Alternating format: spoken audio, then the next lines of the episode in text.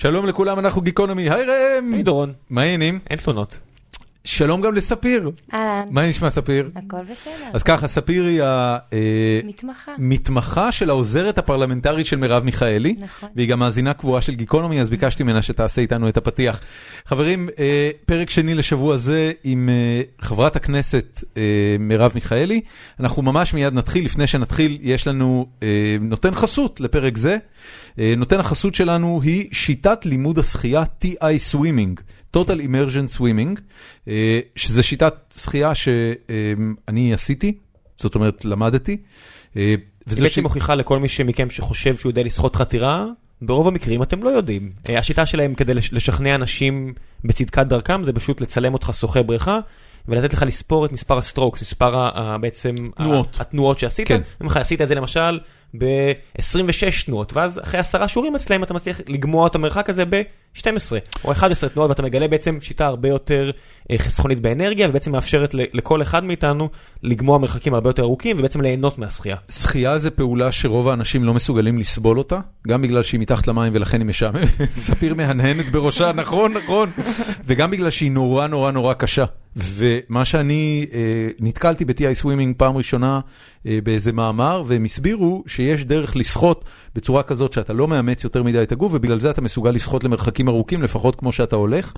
ואז אה, למדתי את זה, אה, לא, ב, לא בקורס שהם אה, משווקים, אלא בסדנאות, כאילו בסרטים אינטרנטיים כאלה, וזה באמת מדהים, זאת אומרת, אתה באמת מגיע לנקודה שאתה עושה בריכה בהרבה פחות תנועות, הרבה פחות מתעייף, ויכול לשחות, אני, אני הגעתי תוך אה, שלושה שבועות לשחייה של קילומטר, אז אני יכול להגיד שאם אתם רוצים לקחת את זה למדרגה הבאה, יש הבדל מאוד גדול בין אה, סרטוני יוטיוב, שזה תמיד דרך טובה ללמוד, לבין לעבוד עם אחד מהמדריכים שלהם. אני מכיר נכון. הרבה חבר'ה טריאטלוניסטים וכל מיני כאלה שהלכו, עשו את הקורסים האלה, ושיפרו את יכולות השחייה שלהם בצורה ניכרת, תוך כמה בקיצור, שבועות. חברים, אם אתם רוצים אה, ללמוד שחייה בשיטת TI Swimming, כנסו לאתר שלהם www.ti-swim.co.il. נשים את הלינק. אה, והלינק כמובן מופיע אצלנו. אה, הקורס הוא של עשרה שיעורים בלבד, ואחריו אתם יודעים לשחות בשיטה שלהם.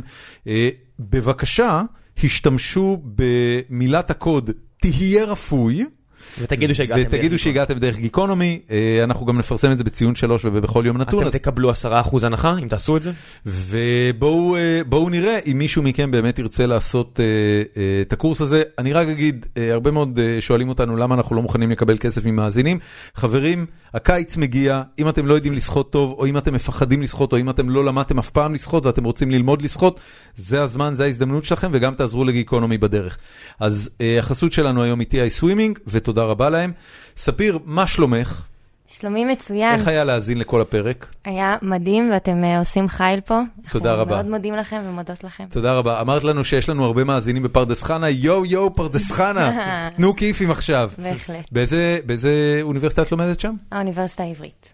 זה בירושלים. נכון. ומה, כמה פעמים בשבוע את נוסעת? אה, אני באה לכנסת.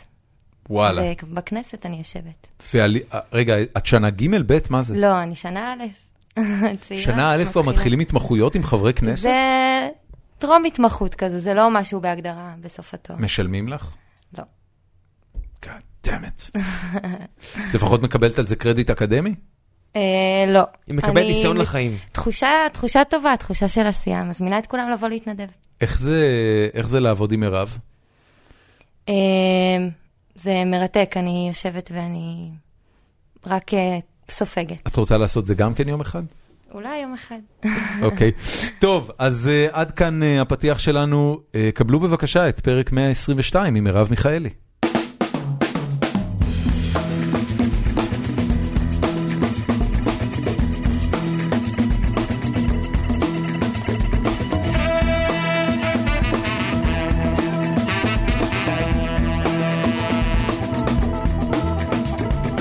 שלום לאורחת שלנו מרב מיכאלי, מה שלומך? שלום, שלום, שלום, שלום. תראה מה זה. ראם, דורון, דורון, ראם. אנחנו ממש שמחות לארח אותך. אני מאוד שמחה.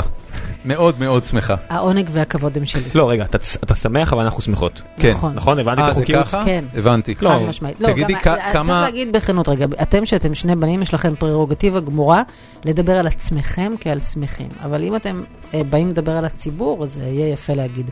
שמחות. שמחות. בציבור באמת יש רוב נשי. נכון, ולכן, הנס, כן. מכאן. את- את עושה את זה גם בחדר שבו יש אתה רוב אתה אה, כבר גברים? מתחנף? לא סיכמנו שאתה תתחנף רק בחצי השני של הפרק? אני אני מתחיל את זה לפני. אני רואה, אני רואה. אמ, מה שלומך? אה, טוב, איך אה, איך בירכת את ניסנקורן? עוד לא בירכתי את ניסנקורן, עוד לא התפרסמו התוצאות הסופיות. כן, אבל נתנו אישור להמשיך לספור. מאה אחוז, אז כשיגמרו לספור, אני אברך אותו אם הוא אכן ינצח אני בסוף שמעת- הספירה. שמעתי אותו היום בבוקר עם אילנה דיין, אה, הוא היה מאוד מבסוט מעצמו. מאוד. תקשיב, זה פער נורא גדול. כן, אבל זה עוד לא היה ספור. לא, זה היה ספור לא, כבר היה אחרי ס- 58-60 אחוזים. מה אתה כן. מדבר? מה שהיה ספור, היה ספור. נכון. מה שלא, לא, בסדר זה- גמור. בסטטיסטיקה, אם אחרי 60 אחוזים יש פער של 60-40, סוגרים את הקלפיות. אחי, זה לא נכון. אין, אין... אה, על מה אתה מדבר? בשיטות- שאני אזכיר לך את פרס ונתניהו? כשהיה שם היה פער של 20 אחוזים, אחרי 60... אה, אה, לא, לא, זה... לא, פרס, לא, אם אני זוכר לא. נכון את אותו לילה, פרס הוביל על אה, נתניהו באיזה שניים או שלושה מנדטים. זה השלב שאנחנו בודקים משהו, כן. כי מישהו מאיתנו אומר. משהו... לפחות- עד שאני הלכתי לישון שהיה אחד בלילה, משהו כזה. שניים, שלושה מנדטים זה לא 60-40. נכון. כן, כן, לא 60. זה לא 60-40. אה, באמת, פשוט בכלל לא באותה... האמת שזה על מספרים אבל ספירה. הרבה יותר קטנים. על רבע מיליון אה, הצבעות לעומת מיליון. איך- לוקח כל כך הרבה זמן לספור רבע מיליון קולות? חבל לשאול אותי על דברים שאין לי מושג בהם. באמת, פשוט אין לי אגב, מושג. גם ניסנקורן לא ידע. היום בבוקר אילנה דיין שאלה אותו והוא רק אמר לה, תשמעי, זה מל"ם לקחו את כל הפרויקט, נכון. הם אחראים על הספירה. אני מודה שאני אפילו לא נכון. מבין. זה. המסע... זה לדעתי אותה חברה ששלי כיו"ר מפלגת העבודה אה, זה לא קצת לקחה לעשות מצחיק את הבחירות. שהבחירות לראשות העבודה המאורגנת נעשות ב outsourcing אצל אה, חברה קבלנית בשם מל"ם? האמת שדווקא בעניין זה נראה לי שלא, כי נראה לי שזאת זאת חברה שמתמחה בזה, שפשוט כן, כבר עשתה, כן, כן. אז לא עדיף. אה, עדיף ב- בכל הדברים שחברות שלא. מתמחות יעשו. אה, לא, לא, לא בכל הדברים, אבל גם, אבל יש מספיק דברים שכן. כן, בטח אני- משהו שנעשה פעם בארבע או חמש שנים. נכון, נכון, נכון, ומישהו מתמחה בו. חד משמעית. אה, האמת שבנושא הזה אני בדיוק אה, חזרתי באיזושהי טיסה לפני יומיים וראיתי את מה שקורה עכשיו בשדה התעופה. והנהג שלקח אותי הביתה התחיל לדבר על זה ואמרתי לעצמי יש נראה לי נושאים שגם ההסתדרות מסתכלת על זה ואומרת אתה מדבר על התחרות על בנמל התחרות התעופה? בין נמל התעופה עם המכרז הזה עכשיו של גט והדר ואני חושב שיש נושאים שאפילו ההסתדרות אומרת אנחנו לא נוגעים בזה עם מקל. אף אחד משני ה... אני- חושב טוב, שההסתדרות... זה בכל מקרה לא עסק, זה לא, אני חושבת, זה כן, לא אבל עבודה מאורגנת, זה משהו אחר לגמרי. ועדיין זה זכויות עובדים וכאלה היית מצפה לשמוע משהו ואני חושב שזה נושא כל כך סבוך. לא, המוניות, זה קודם כל, נהגי המוניות הם עצמאיות ועצמאים. צריך להגיד, עצמאים בעיקר, יש מעטות מאוד מאוד. אבל הם הם סבבה לגמרי. ושתיים, לא, הם נהדרים, נהגות- ממש. נהג- לא, לא, נהגות אה. מוניות זה דבר, מעולם לא הייתה לי נסיעה עם נהגת מונית, שלא הייתה נהדרת. כיפית בטירוף. כן. זה באמת מרגש. האמת היא שזה מפתיע שלא יותר נשים נוהגות אה, מוניות, כי זה- זאת נראית לי עבודה ממש, כאילו... אני, אני חושב שזה בגלל שאת לא יודעת מה נכנס לתוך מוניות. אני, אני אקח. הימור פרוע ואני אגיד שהפחד הזה, יש כל כך הרבה סיפורים על משהו שאני בטח כנראה מכליל, אבל כל מיני אנשים שאמרו, נשים שאמרו שנהג המונית הטריד אותם, ואני מצטער שאני מכליל פה, אבל כנהגת נראה לי פשוט מפחיד, כמו שהוא אומר. אני מרגישה שדווקא ההגה בידיים שלך, זאת אומרת, גם מילולית וגם סימבולית. אני חושבת שזה הגיוני, שזה מאוד מל... קל לנהג מונית להטריד אותך, כי את בידיים שלו. הוא, את, הוא שולט בנהיגה, הוא כן. שולט באוטו. ולעומת זאת, כשאת יושבת בכיסא הנהג, אני לכן אומרת, גם סימבולית, הדבר הזה של ההגה בידיים שלך, אני חושבת שזה מעניינת. מאזן קצת. מספר פעמים כבר את שמעתי. מנהגי מוניות, שיצא לי לנסוע אותם נסיעות יותר ארוכות, שאמרו לי על, על כל מיני נסיעות שהסיעו אנשים ללוד והם לא קלטו שהם מסיעים בן אדם שיש לו התמכרות כזו או אחרת והם הבינו שהם עשו טעות, או אנשים שהם שיכורים מדי והם לא כן. קלטו את זה בשנייה הראשונה. יש כל מיני סיטואציות שהן נראה לי ממש לא נעימות, וזה נראה לי מסביר הרבה ענפים שבהם יש פחות נשים, כי פחד פיזי זה משהו ש... כן. לא אה, יודעת, אני, זה שווה, זה שווה מחשבה, ללא ספק. אגב, יש חברה של אה, אה, נהגות מוניות, אתם מכירות אותה, מוניטה. כן, לא, שהן לא גם. הן גם דואגות כן. לתחבורה בטוחה ל- לנסות, לנשים. לנשים. זה כן. בדיוק העניין, מוניטה, הם עשו, אני אני. בזמנו, אז זהו, תודה לך, שים לינק, כי אני בזמנו עזרתי להן לגייס, אה, מה זאת אומרת עזרתי, אפשר לחשוב, כן, אה, שם- שיתפתי אותן זה בפייסבוק. לא, לא עשית קליפ של מירי רגב כזה, "תש- תקשיבו היום, קחו מונית עם מוניטה. כן, בדיוק. לא, שיתפתי אבל את הפוסט שלהם בפייסבוק, או את המבצע שהן עשו, או מה. הן. אה, בחורות שוות ביותר, וזאת מחשבה בדיוק שבאה לפתור את המציאות הזאת שתיארתן אותה. אבל אין- אין- לפי דעתי הן לקחו רק נוסעות או משהו, היה שם איזה כן, משהו, כן, זה היה, נכון? זה נהגות, כאילו בדיוק מה שאתה אמרת, לספק נסיעה בטוחה לנשים נוסעות שרוצות לנסוע עם נהגות ולהרגיש את אני- עצמן בטוחות. אני תוהה אם גט עדיין עושים את העניין הזה שהנהג מונית מוריד, ואז הוא מחכה שהבחורה תעלה הביתה. אתה מכיר ש- את זה? כמו שאובר עשו לשנייה אחת את הקטע עם החומוס, יודע, מי מי כמונו יודע שסטארט-אפים לא, יוצאים כן, במסעות כן, פרסום על משהו שבאמת לא קורה בשום לא, שלב. אבל דווקא הוא היה נראה נראה לי מאוד מעניין, ואני חושב שעדיין... כי אה, use case אפשר- מעולה, אבל בסופו של דבר אתה מת- את מתעסק יודעת- עם... את יודעת על מה אנחנו מדברים? אין לי שמץ מושג, אבל אני- נדמה לי שהבנתי מתוך הדברים. באיזושהי נקודה היא רצתה כאילו אה, לטפל בעניין הזה שנשים יורדות מהמונית, אבל הזמן שהם, עד שהן עולות הביתה, אה, מפחדות. אז הם, אה, הם, אה, אני חושב שהם ממש פיתחו את זה כפיצ'ר, שאחרי שאת עולה הביתה, את יכולה לאשר לנהג שהכל בסדר והוא יכול לנסוע. הוא הוא בעצם רואה אותך פותחת את האור, את אומרת לו בעצם איפה הדירה שבה את מתגוררת, הוא רואה שהאור נדלק או שאת שולחת לו הודעה, ואז הוא יכול להיות רגוע ונוסע החוצה, אחרת הוא מזעיק עזרה. זה היה אחרי איזה מקרה שמישהי נאנסה בחדר מדרגות כשהיא חזרה מבילוי. אבל אה, כמו הרבה מאוד אנחנו דברים, נעזוב את כן. הנושא הזה אנחנו עכשיו. נגיד, נגיד 1202, מרכזי הסיוע לנפגעות רק ונפגעי. פגיעה מינית, למה לא מכל שתיים, למה לא טלפון. שלוש ספרות? למה זה לא לא עשו כאילו בנו. 104, 105? זה כוכבית אה, 1202? לא, לא, 1202. אני, כי, לא, כי אין כאלה פנויות, אני לא יודעת למה, באמת? אבל זה מספר שקיבלנו אותו בשנת 96, כשלימור לבנת הייתה שרת התקשורת, ואני הקמתי את עזרת נשים, שעובדת בשביל מרכזי הסיוע, ואז לא היה להם בכלל קו חירום, היה לכל מרכז איזה מספר 08973642. כן. כן, כן, משהו בלתי חגיג. לחלוטין. ו- ואז עשינו, קיבלנו, אנחנו היינו המספר הראשון שהוא היה מהסדרה הזאת, אנחנו וערן, 1201. אז, ועכשיו אגב יש גם אה, כבר כמה שנים, 1203 לגברים שנפגעים פגיעה מינית. אז זה לא כך משנה למה כמה שזה- טלפונים החבר'ה האלה מקבלים? אנחנו, לא יודעת אם בטלפונים, אני יכולה להגיד לך שהיום אנחנו עומדות על בערך 40 אלף פניות בשנה. זה 1202, הוא שאל. על 1203, אה, נראה לי. 03 כמה? אני לא יודעת לענות לך, אבל את זה אנחנו יכולות מיד, אה, אני עכשיו במסך שלי. אני אסמס. תקשיבי, אני, אה, יש לנו אה, אה, המון, כאילו, כמות הלייקים והשאלות שהפציצה את הפורום שלנו ברגע שהודענו שאת אה, באה לפה לפרק, איזה כיף. הייתה דמיונית ביחס לפרקים אחרים שאנחנו מפרסמים. יש לזה סדר גודל של פי 10 כזה, נכון? אפילו... לא, לא פי 10, זה היה בערך פי 3 לא, מ... לא פי 10, כי אם פי 10. פי עשרה, נכון.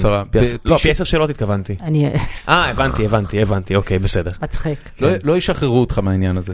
כן. אה, אבל אני רוצה, לפני שנתחיל עם כל השאלות האלה, שחלקן הגדול היה מעניין ולא הייתי חושב עליהן בעצמי, כי המאזינים שלנו יותר חכמים מאיתנו, אה, אני רוצה להתחיל ממשהו שהוא הוא כאילו אני זוכר אותו בזמן אמת. וזה התהליך שהפכת מאישיות תקשורתית לחברת כנסת. שזה היה, אני לא זוכר כמה שנים בדיוק זה לקח, אבל זה התחיל מ, אמ, מזה של לאט לאט ירד לך פרופיל בתקשורת, עשית, אני לא יודע אם מרצון או בכוונה, אבל ירד, לא יודע, הייתה תחושה שאת את זזה הצידה מבידור, שזה משהו שעשית, ואז אה, אמ, באיזושהי נקודה התחילו לעלות יותר ויותר אג'נדות שהיית מעורבת בהן, ויותר ויותר עניינים ציבוריים שהיית מעורבת בהם, ואז הגיעה הנקודה שהודעת שאת הולכת לפוליטיקה. וזה מאוד מסקרן אותי, כי לפחות מה, מההיסטוריה של לצפות בך בטלוויזיה ולהקשיב לך ברדיו, לא היה שם יותר מדי אינדיקציות שהדבר הזה הולך לקרות. אז אני, אני אתחיל בלשאול אותך איך זה קרה, ותספרי כמה זמן שאת רוצה, כי יש לנו כמה זמן שאת רוצה. אני, אני חושבת על התיאור שלך, ומנסה לשחזר אם הוא... אני חושבת שהוא לא בלתי... הוא כאילו נכון ולא נכון בעת ובעונה אחת. הוא סובייקטיבי לחלוטין, אני כבר אומר. לא, ברור לי. אמרתי, מה שאתה תיארת. מצד אחד, אני הייתי אה, אדם פוליטית מאוד מ... ממתי שסירבתי ללכת ללמוד כלכלת בית ועמדתי על כך שאני הולך ללמוד אלקטרוניקה, כי מה פתאום, מילא בכיתה ז' שחילקו אותנו למלאכה בנים, מלאכה בנות, אז אה, עוד לא, איכשהו זה עוד לא התווכחתי על זה שזה לא הגיוני, שבנים הם יתעסקו עם עץ ואני אצטרך לרקום ולתפור. זה, אבל אה, בוא נגיד שנה אחר כך, כשזה חל, אה, כלכלת בית ו, ואלקטרוניקה, אז זה ככה היה קו אדום, שאמרתי, אני לא הולכת כמה ללמוד נלחמת על זה? אה, עוד אמרתי שאני לא רוצה, ואני רוצה ללכת ללמוד אלקטרוניקה, אה, לא כל כך הבינו אותי, לא כל כך אהבו את זה, אחר כך אמרו, טוב, תיכנסי לשיעור הראשון ונראה. השיעור הראשון הבהיר למעלה מכל ספק שאין לי מה לחפש בכלכלת בית, אז אה, חזרתי למנהלת והעבירו, לא, לא היה נורא קשה.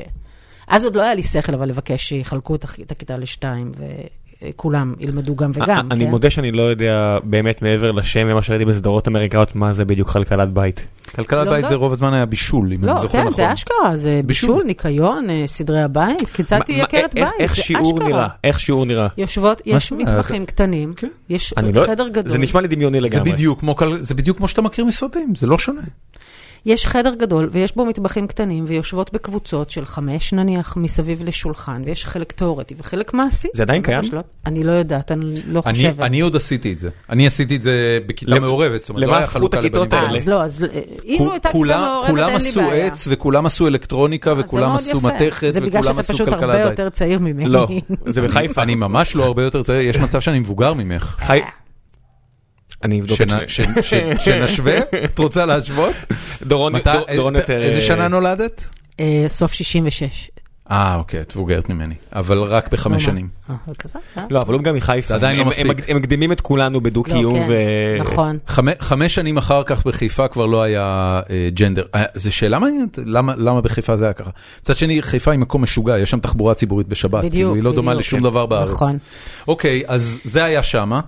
אבל, אז לא, אז אני אומרת, מצד אחד, זה תמיד היה. אה, זה לא היה בגלל שלא אה, לא עניין אותי, זה היה לגמרי ממקום שקומם אותי, קוממה אותי החלוקה.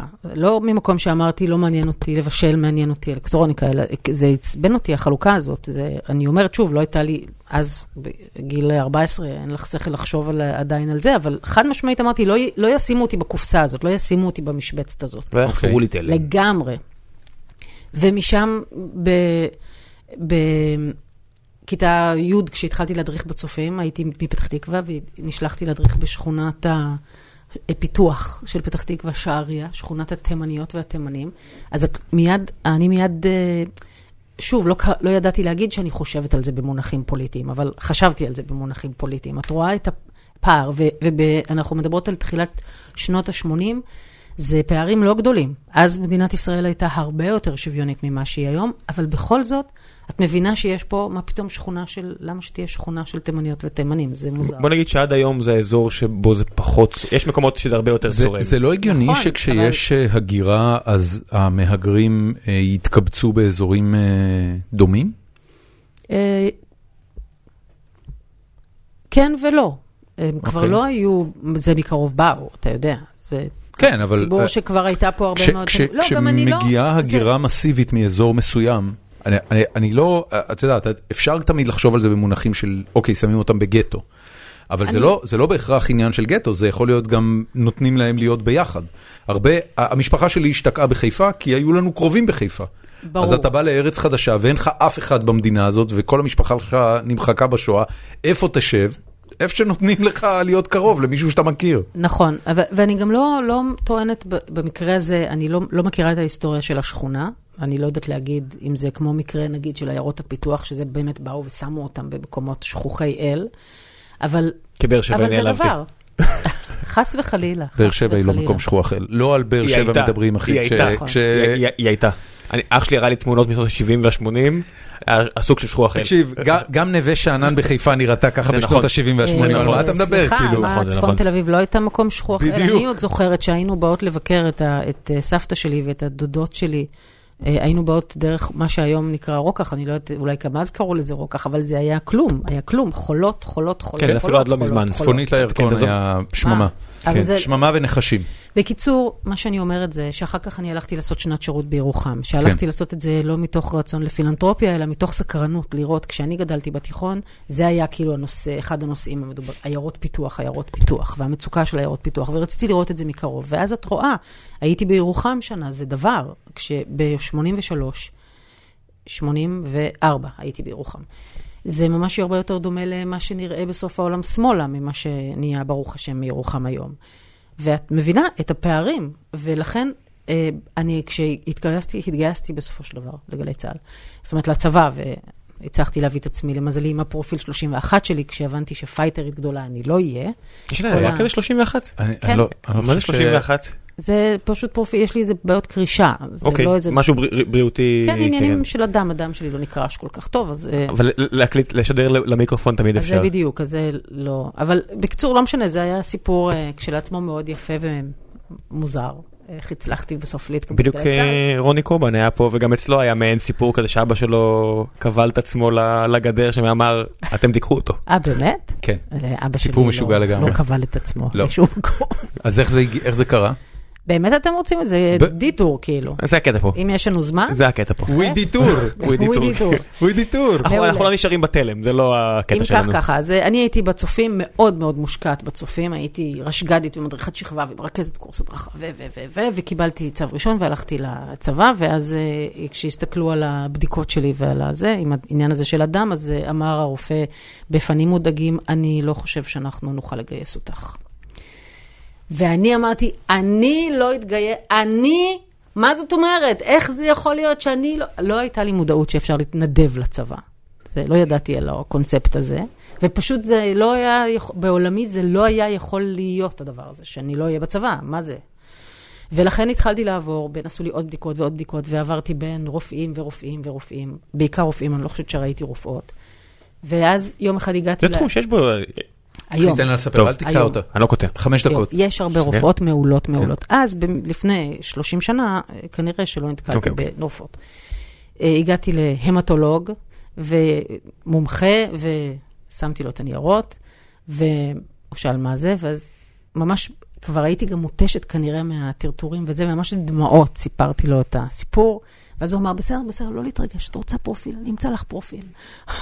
פתח את נמצא לך הספר. פרופיל. או, הנה. טיפה פיסחת, אבל יכולה לשרת. 31 יופי של פרופיל, הלכתי הביתה שמחה וטובת לב, בלי להבין שהמשמעות של זה היא שאני בעצם לא אוכל לעשות את כל הדברים שחשבתי, שאני אהיה כמו בצופים, אני אסחוב את המ"ק, אני כאילו מה, אז אני אלך במסעות. אה, לא. וכשירד לי האסימון. זה היה לפני שנת שירות. וכשחזרתי משנת שירות והבנתי שאני הולכת להכין קפה ולעשות מה שאומרים לי, אני הבנתי שטוב לא יצא מזה לא לצבא ולא לי. והתחלתי לחפש מתחת לאדמה משהו שאני אעשה שיהיה מעניין לי לעשות עם הפרופיל הדפוק הזה. ובסוף מצאתי בית חיל חינוך, זה לפני התקופה של אהוד ברק, לפני שהוא סגר את הביטאונים. סידרתי לעצמי, עשיתי פיילוטים, כתבתי כתבות, כי הייתי כותבת, אהבתי ספרות, וכאילו זה היה הדבר שלי. עבדתי בליריק, חנות ספרים שכבר איננה איתנו עוד, אבל כמו סטימצקי, אבל לא, היה כזה. כן, אנחנו נמצאים במקום שצריך להסביר חנויות בדיוק. ספרים באופן כללי. אז זהו, אז היו, כן. היה פעם סטימצקי בלי כל מיני צעצועים וכאלה, אלא באמת ספרים, חנויות שהתמחו בזה, אז הייתה רשת דומה, יותר קטנה, ליריק. בקיצור, כתבתי כתבות בתור פיילוט לביטאון שקראו לו אתגר. זה היה ביטאון הפרויקט של חיילי וחיילות חיבה ויחס, מה שקראו פעם. כי כאילו ה- ה- הם, חיילות וחיילים שבאו מרקע קשה שהצבא השקיע בהם. אבל הייתה לי תחושה שהם אמרו שהם ימשכו אותי מה... אני אתגייס והם ימשכו אותי מהבקו"ם. איכשהו הייתה לי תחושה שזה לא בטוח הדבר הזה. הייתי נורא בלחץ. ממש הייתי בלחץ מזה. ואז יום אחד אני באה הביתה, אימא שלי בסלון עם אפי. אפי, את חייבת להכיר את אפי, מה זאת אומרת? לא ראיתי אותו מאז, לא יודעת, בית ספר או משהו, פתאום הם נפגשו ברחוב, זה מדהים, עש- 30 שנה הם לא נפגשו, ואיזה קטע ואיזה קטע, ואת לא מאמינה, אפי עובד, ב, אה, הוא אזרח עובד צה"ל בחיל החינוך, והוא איכשהו יש לו קשר לגלי צה"ל, והוא אומר שמחפשים קרייניות. עכשיו, לפני שהלכתי לשנת שירות, באמת עשיתי מבחנים לגלי צה"ל הרגילים, ולא התקבלתי, ושכחתי מזה, והלכתי הלאה. מי והוא אומר מי זה ש- אותו אפי? אה, לא נתקלתי בו מאז הבנתי. יותר. זה בדיוק, זה חלק מהדבר המוזר. אוקיי. כמו מלאך, זה לא. איזה אפי, מיו- זה לא אפי נצר. לא, אקדח לא. במער- אקדח במערכה הראשונה נשכח. כן. ממש, זהו, לא, הוא ירה במערכה. מתפרק כן. ומתמוסס. הוא ירה במערכה. הוא עושה רעש ונעלם. וזה זה פשוט היה מדהים. ואז הוא אמר, מאה אחוז, אז דברי עם, אה, אמר לי, תתקשרי לשרה דורון, המנוחה המהממת, אני לא יודעת אם אתם זוכרים, תזכרו אותה. מקהלה עליזה? איזה שאלה. בטח, בטח, בטח. אני גדלתי עליה.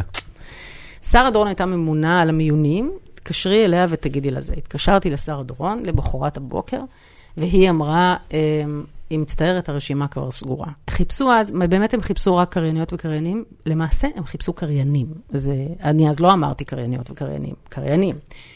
והיא אמרה, אה, וזה היה מחוץ למחזור הרגיל, אז חיפשו אנשים שהם כבר במערכת. והיא אמרה, כבר סגורה הרשימה, היא כבר אין לה מקום ליותר זה. אני התחננתי בפניה ברמות, אמרתי לה, את לא מבינה, אני הולכת למות בצבא, זה יהיה נורא, אני אסבול, זה יהיה מזעזע, אני מתחננת בפנייך, תתני לי לבוא התאמת כל תחינה בדיוק לא, ב... באמת, אני ממש התחננתי, כנראה בצורה אפקטיבית, כי היא אמרה, טוב, בסדר, בסדר, תבואי למבחנים. ואז באתי, בינתיים התגייר, עכשיו התחלתי את המבחנים, ובגלל שזה היה מבחנים לקריינים, אז התחילו איתנו עם בחינות קול, כל מיני דן כנר וכאלה שיושבים בצד השני, וארז טל היה ראש מחלקת קריינים. בינתיים התגייסתי, יצא, מהטירונות יצאתי להיבחן. איזה שנה זה? בסוף הטירונות. 84. 80 ולא. אה, חמש. חמש, כן. זה CMA מה יש. אה, נכון, ממש CMA מה יש. ואני, אחת, באחת הבחינות שלי, אגב, אני, יוש- אה, היה לי ראיון עם ראש המחלקה ארז טל, ואז אה, נכנס אברי גלעד, סתם בשביל להשתעשע בזה. עכשיו, אני כבר הייתי בתוך הטירונות, ב- לא הצחיק אותי כלום, אבל כלום לא הצחיק אותי. בטח לא... מוכר. לא, באמת, אבל. ונכנס אברי גלעד עם דחקות, זה ממש לא הצחיק אותי. אה, הייתי לא משתפת היית לא? בתחום הצחוק. לא, לא כל כך, לא. הוא זוכר לך עכשיו, את על זה? פניו, אתה יודע, על פניו, את אומרת לעצמך בדיעבד, בואי, את רוצה להתקבל, מה יש לך? כן, תהיי נחמדה. כן, זה אברי גלעד, כן, כאילו, את יודעת, הוא מכוכבי התחנה, כן. לפחות בפוטנציה. טוב, אה, אני בטירונות, נגמרת הטירונות. אה, אני בקוצר רוח. עכשיו, אני כל הזמן בטלפונים עם אפי, מה קורה עם זה, זה, מה קורה עם זה, והוא לא יודעת אפילו מה הוא אומר, אין איזה דברים, משהו. זה ממש פרוטקציה לא מוצלחת, זה נשמע. לא, לא יודעת. כי זה כזה, בסופו זה של כזה דבר... דכנר כזה, אתה יודע, כאילו, כן, אל תדאגי, יהיה בסדר, אני אני דואג, אני... ואז אה, אני נשלחת בסוף הטירונות לקורס קישור וגיוס בבה"ד 11, או. בחיל השלישות. אוי ואבוי. אוי ואבוי, זה את understatement. הקורס הזה אני מכיר היטב. אתה עשית אותו? לא, לא, אלא? לא, לא, אבל אני הייתי ב- מה זה? הייתי באוגדת קישור. אה, הייתי איש מחשבים באוגדת קישור. מה- אני מה- מה הוצאתי זה- את הדוחות שאותן קצינות רבות שראיתי במהלך מה זה השירות הדבר. הזה? זה זה קצינת שלישות, זה מי שאחראית על גיוס במילואים, מילואים. במילואים, זה כל בדיוק. הנהלים של גיוס מילואים. אז יש... שאני יודע בעל פה עד היום. זה דבר, יש דברים שלא נמחקים לך. מה מותר לעשות אחרי 90, יו- לפ- אה, 90 יום לפני התעסוקה, מה מותר 60 יום, מה מותר עשרה ימים, חריגי קריאה, תקשיב, טופס התנדבות, אני יודע את הכל. אה, באתי... כן, כל אחד והבועה הקטנה. ארבעה שבועות, ארבעה שבועות בבה"ד 11, קורס קישור וגיוס. היה, אה, מה שהציל אותי היה בחור בשם אמיר חניך, יחד איתי בזה. הוא היה פנקיסט כזה מירושלים. כיכר החתולות. מצחיק טילים, חבל על הזמן. אה, והחזקנו זה את זה, זו את זה מבחינת, מבחינה מורלית, כן. כאילו, באירוע. כן, כן. ושוב, וכל הזמן, עוד נדמה לי שהייתי צריכה פעם אחת עוד פעם לצאת לגלי צה"ל, וכל הזמן טלפונים וזה, ועוד לא אין תשובות, ועוד אין תשובות, ועוד אין תשובות, ועוד אין תשובות. נגמר הקורס, משאירים אותי לשבוע קורס הדרכה טובה. צריך להגיד, לפחות למדתי הרבה דברים מועילים בקורס, בשבוע הזה זה דווקא היה כיף, ואז עדיין אין תשובות, ואני נשלחת לאגד סליחה 626, שכבר איננו קיים, אה, של הנדסה קרבית, יחידת מילואים, בסיס אה, ליד כנף 4 בגדרה הדרומית. תקשיב, זה כזה החייל האמיץ שווייד שאין, שאין לתאר. זה, זה בדיוק, זה, זה, זה, ככה זה, אתה יודע, כאילו, אתה, אתה על מיטלטליך הדלים, אתה עובר מיחידה מצ'וקמקת אחת ליחידה מצ'וקמקת שנייה. זה פשוט זה נורא. זה מדהים כמה זה שונה, כן, כן. זה מדהים לא, כמה שזה שונה, שכל- שכל שירות צבאי זה- שונה לגמרי. אבל, אבל זה תמיד סוג של אודיסאה משוגעת כזאת, שאתה עובר דרך יחידות הזויות וברס"רים. הן לא הזויות, בואו, תפסיקו, הן באמת, הן לא הזויות, הן עושות את העבודה שלהן, באמת, זה להחזיק, כמו- תחשוב, כמו- בהנדסה צבאית במילואים, בהנדסה, כן, הנדסה קרבית כן. במילואים, להחזיק את כל הדבר, פיזית זה ענק, ונורא נורא מעט סדירות וסדירים וקבע. זה המעסיק-. הכי גדול בארץ, וככל שהמעסיק יותר גדול, ככה יש יותר פינות שאתה אומר, אף אחד לא מפקח כן. עליכם, נכון? כמות החומר שאני ראיתי שיכול לשמש אה, סיטקום ראוי בזמן השירות שלי באותה אוגדת מילואים, כולל אינסידנט אחד משוגע לגמרי, שחייל הגיע בגלל שהוא קיבל צו לתעסוקה בדיוק באותו שבוע שבו הוא שיקר לאשתו שהוא יוצא למילואים ונסע לחופש עם המאהבת שלו, והוא בא לשחוט את, את הקצינת קישור ששלחה את הצו. צ, פשוט, אתה יודע, צרחות משוגעות, אני, אתה הרס לי את הנישואים, אני לא מאמין! מש, ממש כאילו תפס אותה, איים עליה, אה, דברים הזויים לגמרי. כן, כמעט מוצלח כמו אצלנו, שמישהו יצא לפעילות עם אחת היחידות המפורסמות בצה"ל, עולה על המסוק, ואז השם כבר בדרך, אומר, לקחתי את הכלב, אבל לא נכון, אנחנו צריכים לחזור. זה לא היה, הוא היה כלבן. כן, בוא נמשיך אה, הלאה. זה... עד- כמה אנחנו קרובים להגעה שלך לגל"צ? רק שאני אדע.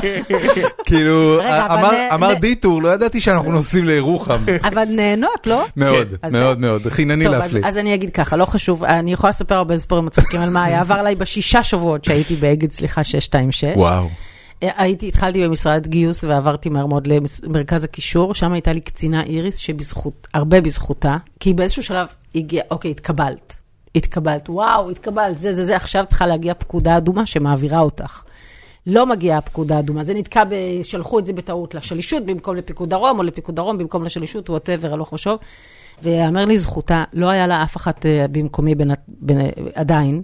היא פשוט באיזשהו שלב ראתה את האיסורים שלי המשוגעים, והרימה טלפון שם או לשלישות או לפיקוד דרום, פשוט צעקה להם, אמרה לי, בשקר מוחלט, כן? כי הסיטואציה לא הייתה, זה לא היה סגור עד הסוף. אבל אמרה, יש לי פה חיילת שמחכה להעברה, כמה אני אחכה? כמה היא תחכה? מה אפשר? כבר זה, זה, זה, זה, שור אינף, הגיעה הפקודה האדומה, הגעתי טוב. לגלי צה"ל. ואז הגעתי לגלי צה"ל. הגענו שלושה. יורם מגד, אייל, שעכשיו אני לא זוכרת את שמו כי אני נעשית סנילית, ואנוכי. אוקיי. והיה מאוד מאוד ברור שראש המחלקה, ארז טל, הוא היה מאוד לבבי אל הבנים, מאוד, בצורה יוצאת מן הכלל, ומאוד בלתי לבבי אליי. עכשיו, אני לא ככה היה אכפת לי, כי אני סוף סוף יצאתי מה... יצאתי כאילו לח... לאוויר, לנשום אוויר נורמלי, ולא צריך לישון בצבא. אז כאילו באמת לא היה אכפת לי, עשיתי את העבודה שלי, השתדלתי מאוד, אה, הצטיינתי מאוד. מה זה אומר מאוד לא לבבי? היה ברור שיש פער ביחס, לא? הוא לא היה מגעיל, כאילו, או משהו, רק, אתה יודע, היה ברור שלהם הוא ממש נורא נחמד, ואליי לא, קורקטי. זה, לזה אני מתכוונת. כיפים להם, מסתכל עליהם, אומר, "אמ, אמ, אמ. את פה עדיין.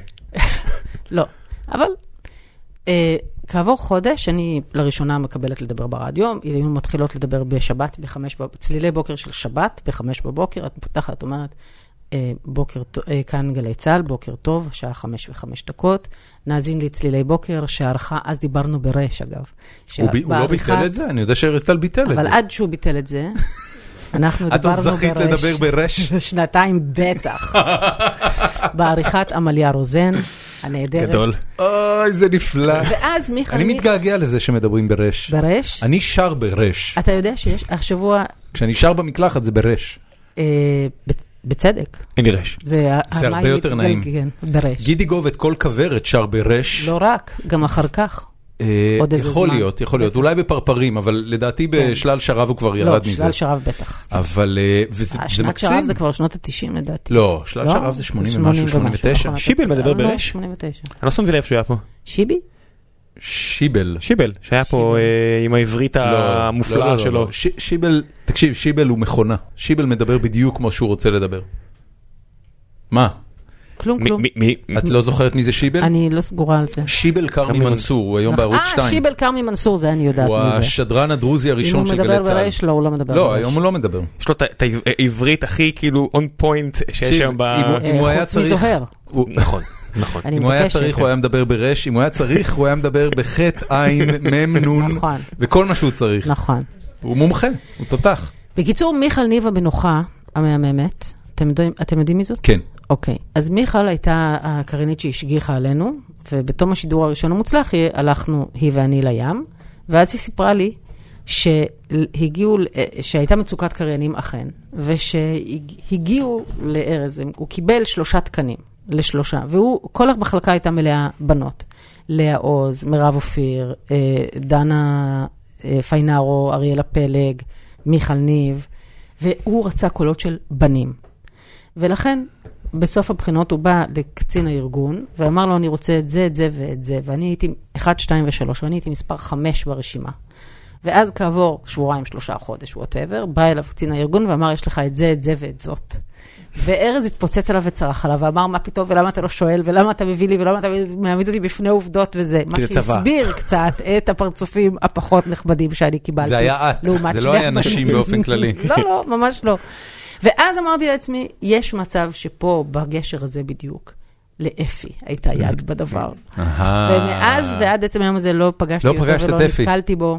וואו. נעלם מחיינו כולם. אם- המאזין אפי כן. המאזין אפי, אם אפי יצוץ אז אנחנו אני רוצות כבר... להגיד לו שוב תודה. פש, לגמרי. כן. ומתי התחיל העניין, ה- כאילו באיזה נקודה בקריירה התקשורתית המפוארת שלך, של אה, רואים ששש ושישי חי קראו לזה? בהחלט. שישי חי ומבט ספורט? או... קודם מבט ספורט, קודם אחר מבט כך ספורט. רואים ששש, אחר כך אה, שישי חי זה ב-93. ככה, בכל, בכל התקופה שבה עבדתי ברדיו, ואחר כך גם בטלוויזיה ברואים ששש ובמבט ספורט וזה, תמיד שהיו, הייתי מתבקשת, עשיתי כל מה שביקשו ממני בהתנדבות. לא משנה אם זה להנחות אה, אירוע לחיל התותחנים, או לעבוד בשביל עלם למשל. הרבה מאוד עבדתי עם עלם. או נגיד בשביל בית ספר, אתם זוכרים את בית ספר קדמה? נשאר בית ספר אחד כזה בירושלים. היה ניסיון של סמי שלום השם, שטרית. אני- לי מושג. לא- היה ניסיון של סמי שלום שטרית ואינטלקטואלים מזרחיים אחרים להקים אה, מערכת חינוך מזרחית, עם תודעה מזרחית ותרבות מזרחית וגבוהה. אה, ואז אני עשיתי איתם כל מיני דברים. שוב, זה מה ש... כל מה שביקשו ממני בהתנדבות, אבל זה לא היה, זה היה זה היה מאוד להיות פוליטי מה? במהותו. זה- זה היה אמור להיות קונטרה למערכת החינוך הממלכתית שהיא באוריינטציה כן, אשכנזית? כן, במידה מסוימת. אוקיי, מה, מה לימדו שם שלא מלמדים ב... אני לא יודעת לענות לך על זה, אבל אני בטוחה שאם ת- תפנה אנחנו נבדוק, למסך שלך. אנחנו נבדוק ונשים, לא, לא, לא, לא, לא, אסור, אני- אסור, לא לי- אסור לי לגעת. אסור. לגעת, כי זו לגעת. תוכנת ההקלטה, זה אה, זה אוקיי. יכול להרוס לנו את החיים. הוראות כאלה נכתבו בדם. אה, אז אה, לא, אז אפשר למצוא בטח, אה, אם זה מעניין נשים לינק. למי שרוצה אבל בית ספר סמי שלום קדמה. שטרית, שהיום גר בלוס אנג'לס, והוא הוא איש אה, מרתק, ובאמת אינטלקטואל אה, שווה מאוד. כן, זה אותם תהליכים שגם קרו שם בסך הכל, זה התחיל לדעת מבתי ספר שהכניסו שחורים לכיתות לבנות, ועד היום שהיום יש את Black History Month.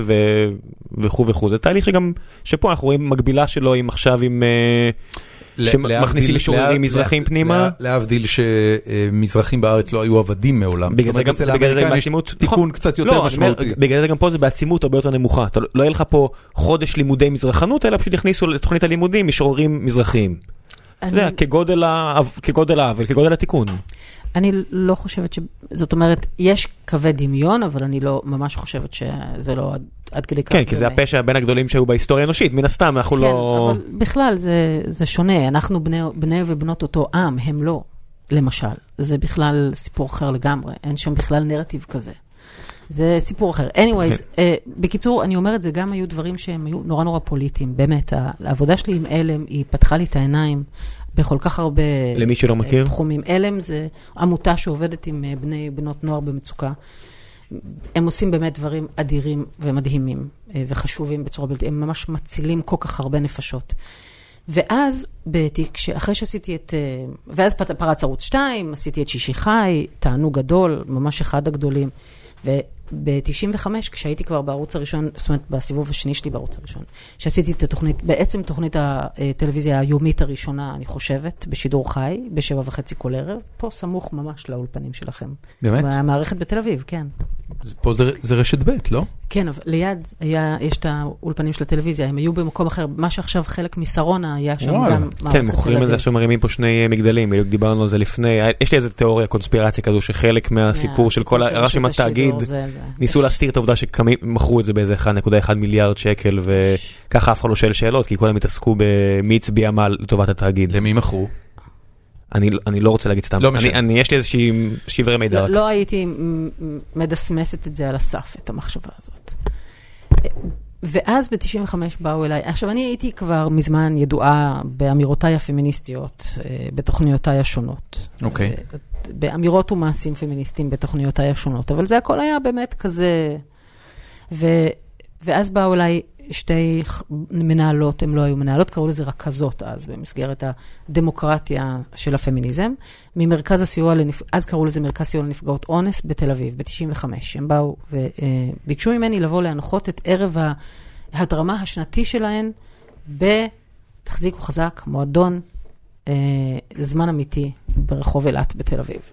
עכשיו, אני אוקיי. במקרה מוחלט, שנה וחצי קודם הייתי בערב ההתרמה הקודם שלהן, עם תמר מרום חברתי, שכתבה את אימא'לה, והיום מנהלת את הדרמה ברשת, והיא אמרה לי, בואי, בואי איתי, אני הבטחתי לעשות די.ג'יי בהתנדבות לערב התרמה של המרכז סיוע לנפגעות אונס. אמרת די.ג'יי? אמרתי די.ג'יי. אוקיי. אז זה מה שאנחנו מדברות על 93, כן? די.ג'יי. כן, כן. גדי זה די.ג'יי, שלוש שנים אחרי, כן, כן, ארבע כן. שנים אחרי, כן. ו, ובאתי איתה למועדון מועדון אלנבי 58, לפחות, ה, לפחות הטופ. מעוז. הפמיניזם. התל אביבי. בירת הפמיניזם התל אביבי. והיו שם, וזה היה, אני זוכרת איך בזמן אמת אמרתי לה, זה ערב התרמה? כאילו, יש פה מה, 100 אישה ואיש, וברור שאני נגיד לא שילמתי כרטיס, כי באתי עם תמר שבא בהתנדבות, היה ברור שהרוב זה כזה.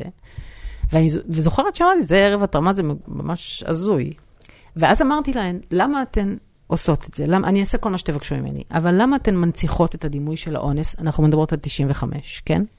עוד אין חוק למניעת הטרדה מינית. מבחינת, הת- מבחינה החוקית אנחנו במצב סביר, מבחינת התודעה הציבורית, אפס דיבור על אונס. אפס דיבור על פגיעה מינית במרחב הציבורי, ממש. ואמרתי להן, למה אתן מנציחות את הדימוי של האונס בתור משהו שולי ומטונף וחשוך ולא לגיטימי? אתן צריכות ב- לקחת ב- את זה. כל זה בגלל המקום? בגלל, כן, בגלל המקום והכסף שאפשר לאסוף בו וההד שיש אתה לזה. מכניס 80 אנשים לחדר ו- חשוך, אתה אומר, אתה לא כן, מתגאה בדיוק. במה שאתה עושה.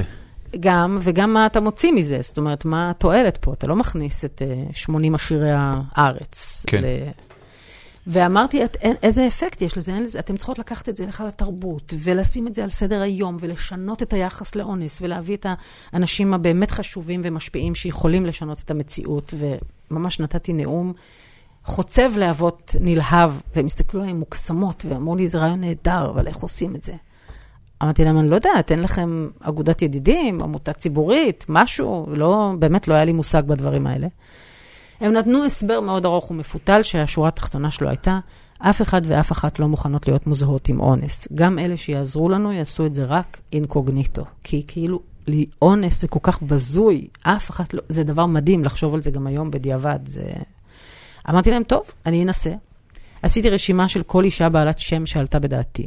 החל ממיקי חיימוביץ' ויעל אבקסיס, והיו אז, ומיכל ינאי, וכאילו כל הכוכבות של התקופה, וגם נשים שהן לא אה, אה, כוכבות כאלה, כמו רונית ארבל מהיחסי ציבור, או עופרה גנור המסעדנית, או ש... אז הייתה שרון בקשר בראל, לפני שהיה, גיט- לפני שהיה מקן, משרד פרסום, ממש. ופשוט התחלתי לעשות טלפונים, ואמרתי, רק נשים? נעים מאוד, רק נשים. חד משמעית, רק זה הושל. זה מה? זה הושל. אה, כן, סליחה, לא, לא, רק הכל נשים. בסדר. זה פשוט נשמע אותו דבר. כן, אה, ולתדהמתי הרוב המכריע ממש אמרו מיד מהבטן, כאילו, בטח. ואז עכשיו, האג'נדה שלי הייתה להפוך את זה לנושא סקסי, יוקרתי, שווה, כאילו, באמת, נחשב, חשבת. על זה אה, שיווקית? לגמרי, כי... ו- המת- כי ומה, זאת אומרת, הרעיון היה פשוט, ולכן? יהיו סלבס, אז זה יהפוך לנושא חשוב? לא מספיק שיהיו סלבס, אבל, אה, אחד, אבל ח- ברגע שסלבס מוכנות לשים את השם שלהם על המילה אונס, זה אתה עושה... אה, כבר השגת חשיפה, כבר השגת לגיטימציה. חיפשתם כבר- נשים מפורסמות שעברו חוויה נוראית כזו? בכלל לא. לא חשבתם בכלל ההבנה- בכיוון הזה? הי- היו כאלה לא. ידועות אז? לא, בוודאי שלא. אוקיי. אבל זה גם לא משנה, וגם היום אני מתנגדת ל... אאוטינג? ל... לא, אני לא בהכרח. מי שרוצה לספר, אדרבה ואדרבה. אני לא מדברת על זה, אני מדברת על זה שאני לא מוכנה לחשוב על זה ככזה, כי כבר אז אני באתי ואמרתי, וזה היה חלק מהבריף שלנו להגיד. זאת לא מישהי שהלכה במקום הלא נכון, בזמן הלא נכון, לבושה בדבר הלא נכון, או אמרה את הדבר הלא נכון. זאת בעיה שהיא חוצה, היא מאיימת על כל אישה באשר אחת. היא. מה שנקרא. ולא משנה המעמד שלה, ולא משנה המקום שלה, ולכן זאת בעיה ח- אה, של חברתית, זאת בעיה תרבותית, זאת בעיה של יחסי כוח.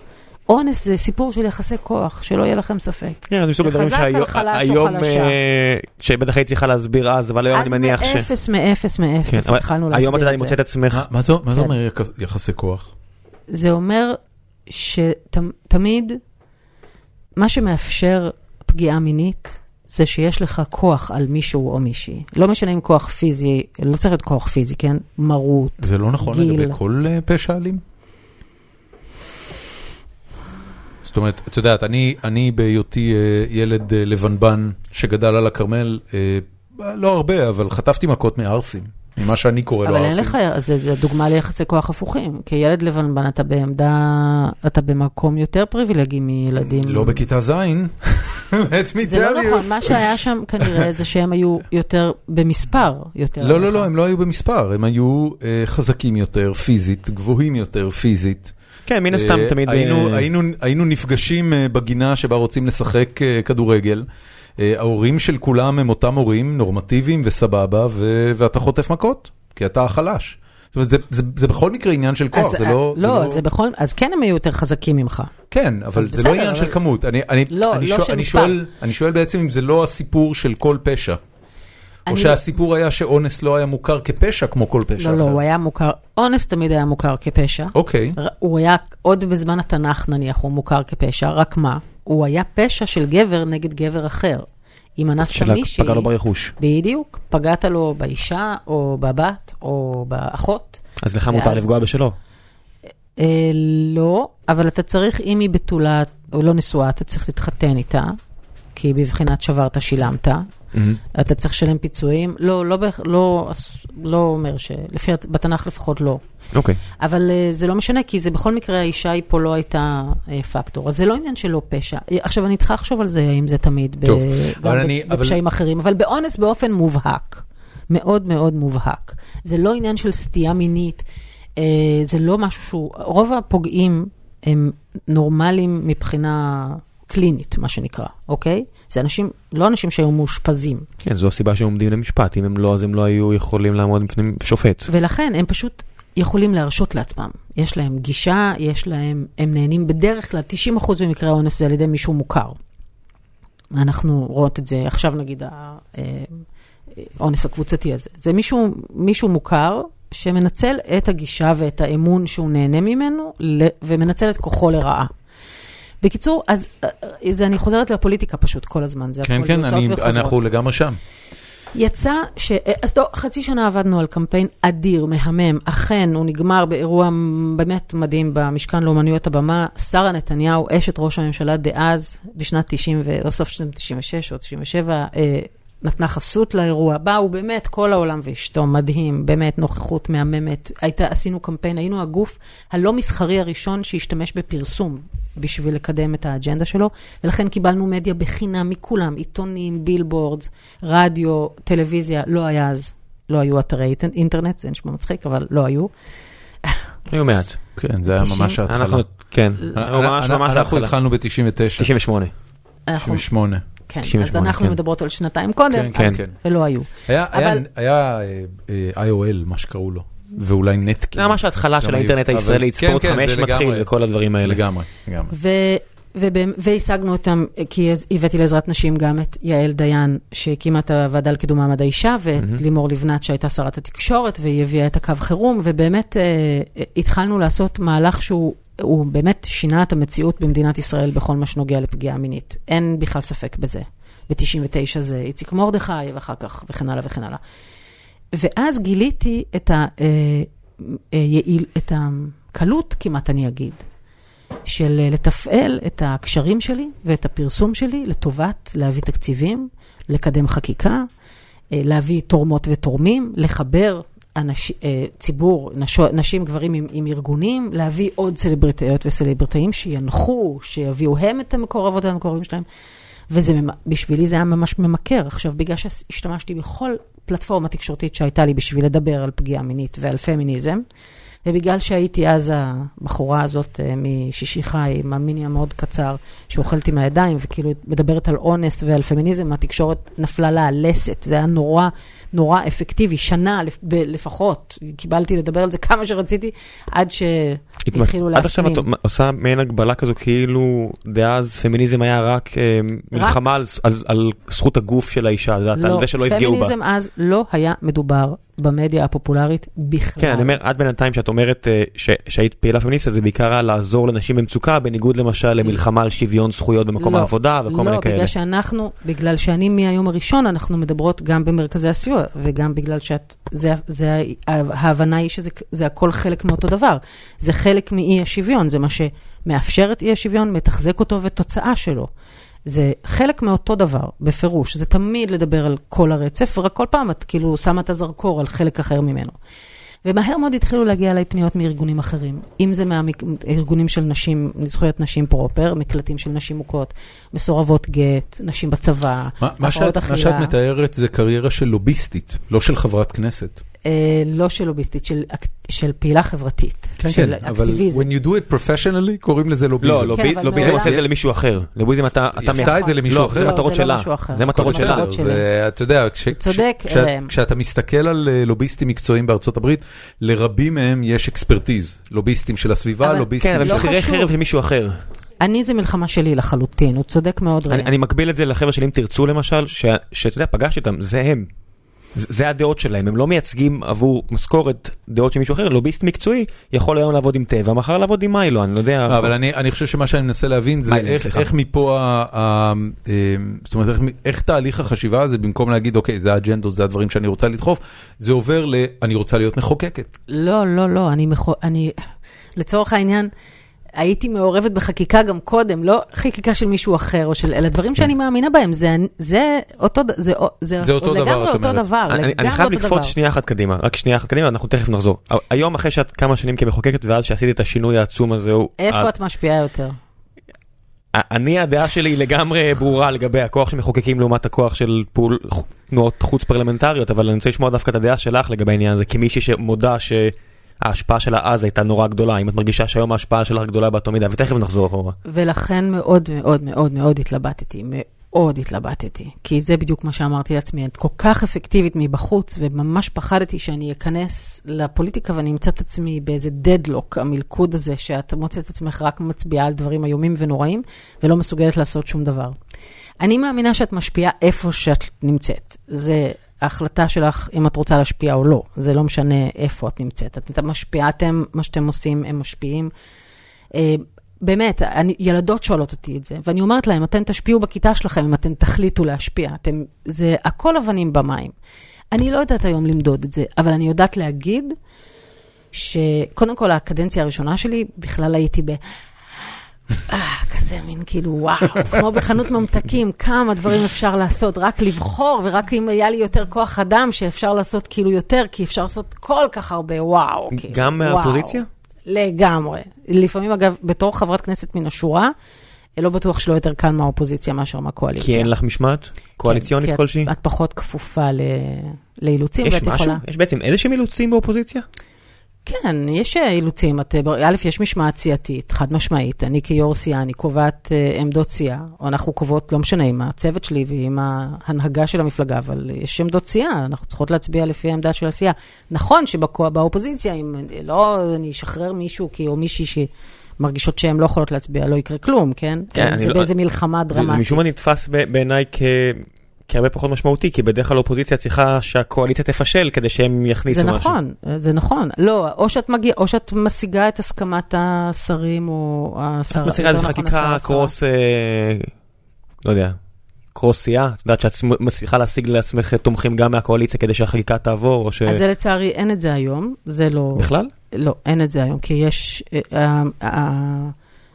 האופן שבו אה, באמת נתניהו צריך לרמוס את הקואליציה, עזוב את האופוזיציה, את הקואליציה, שאין שום דבר שבו אה, הם מצביעות או מצביעים לפי צו מצפונם או דעתם או אף אינטרסים שלהם, אלא אך ורק לפי מה שהממשלה מחליטה. אז מה שזה אומר זה שמבחינתי אני צריכה לש- לשכנע את השר או את השרה הרלוונטיים לעניין. אבל לפעמים אני יכולה לשכנע אותם. ולא קורה לכם לפעמים שאתם פשוט תופסים אותם בעבודה שהם פשוט לא מגיעים לעבודה?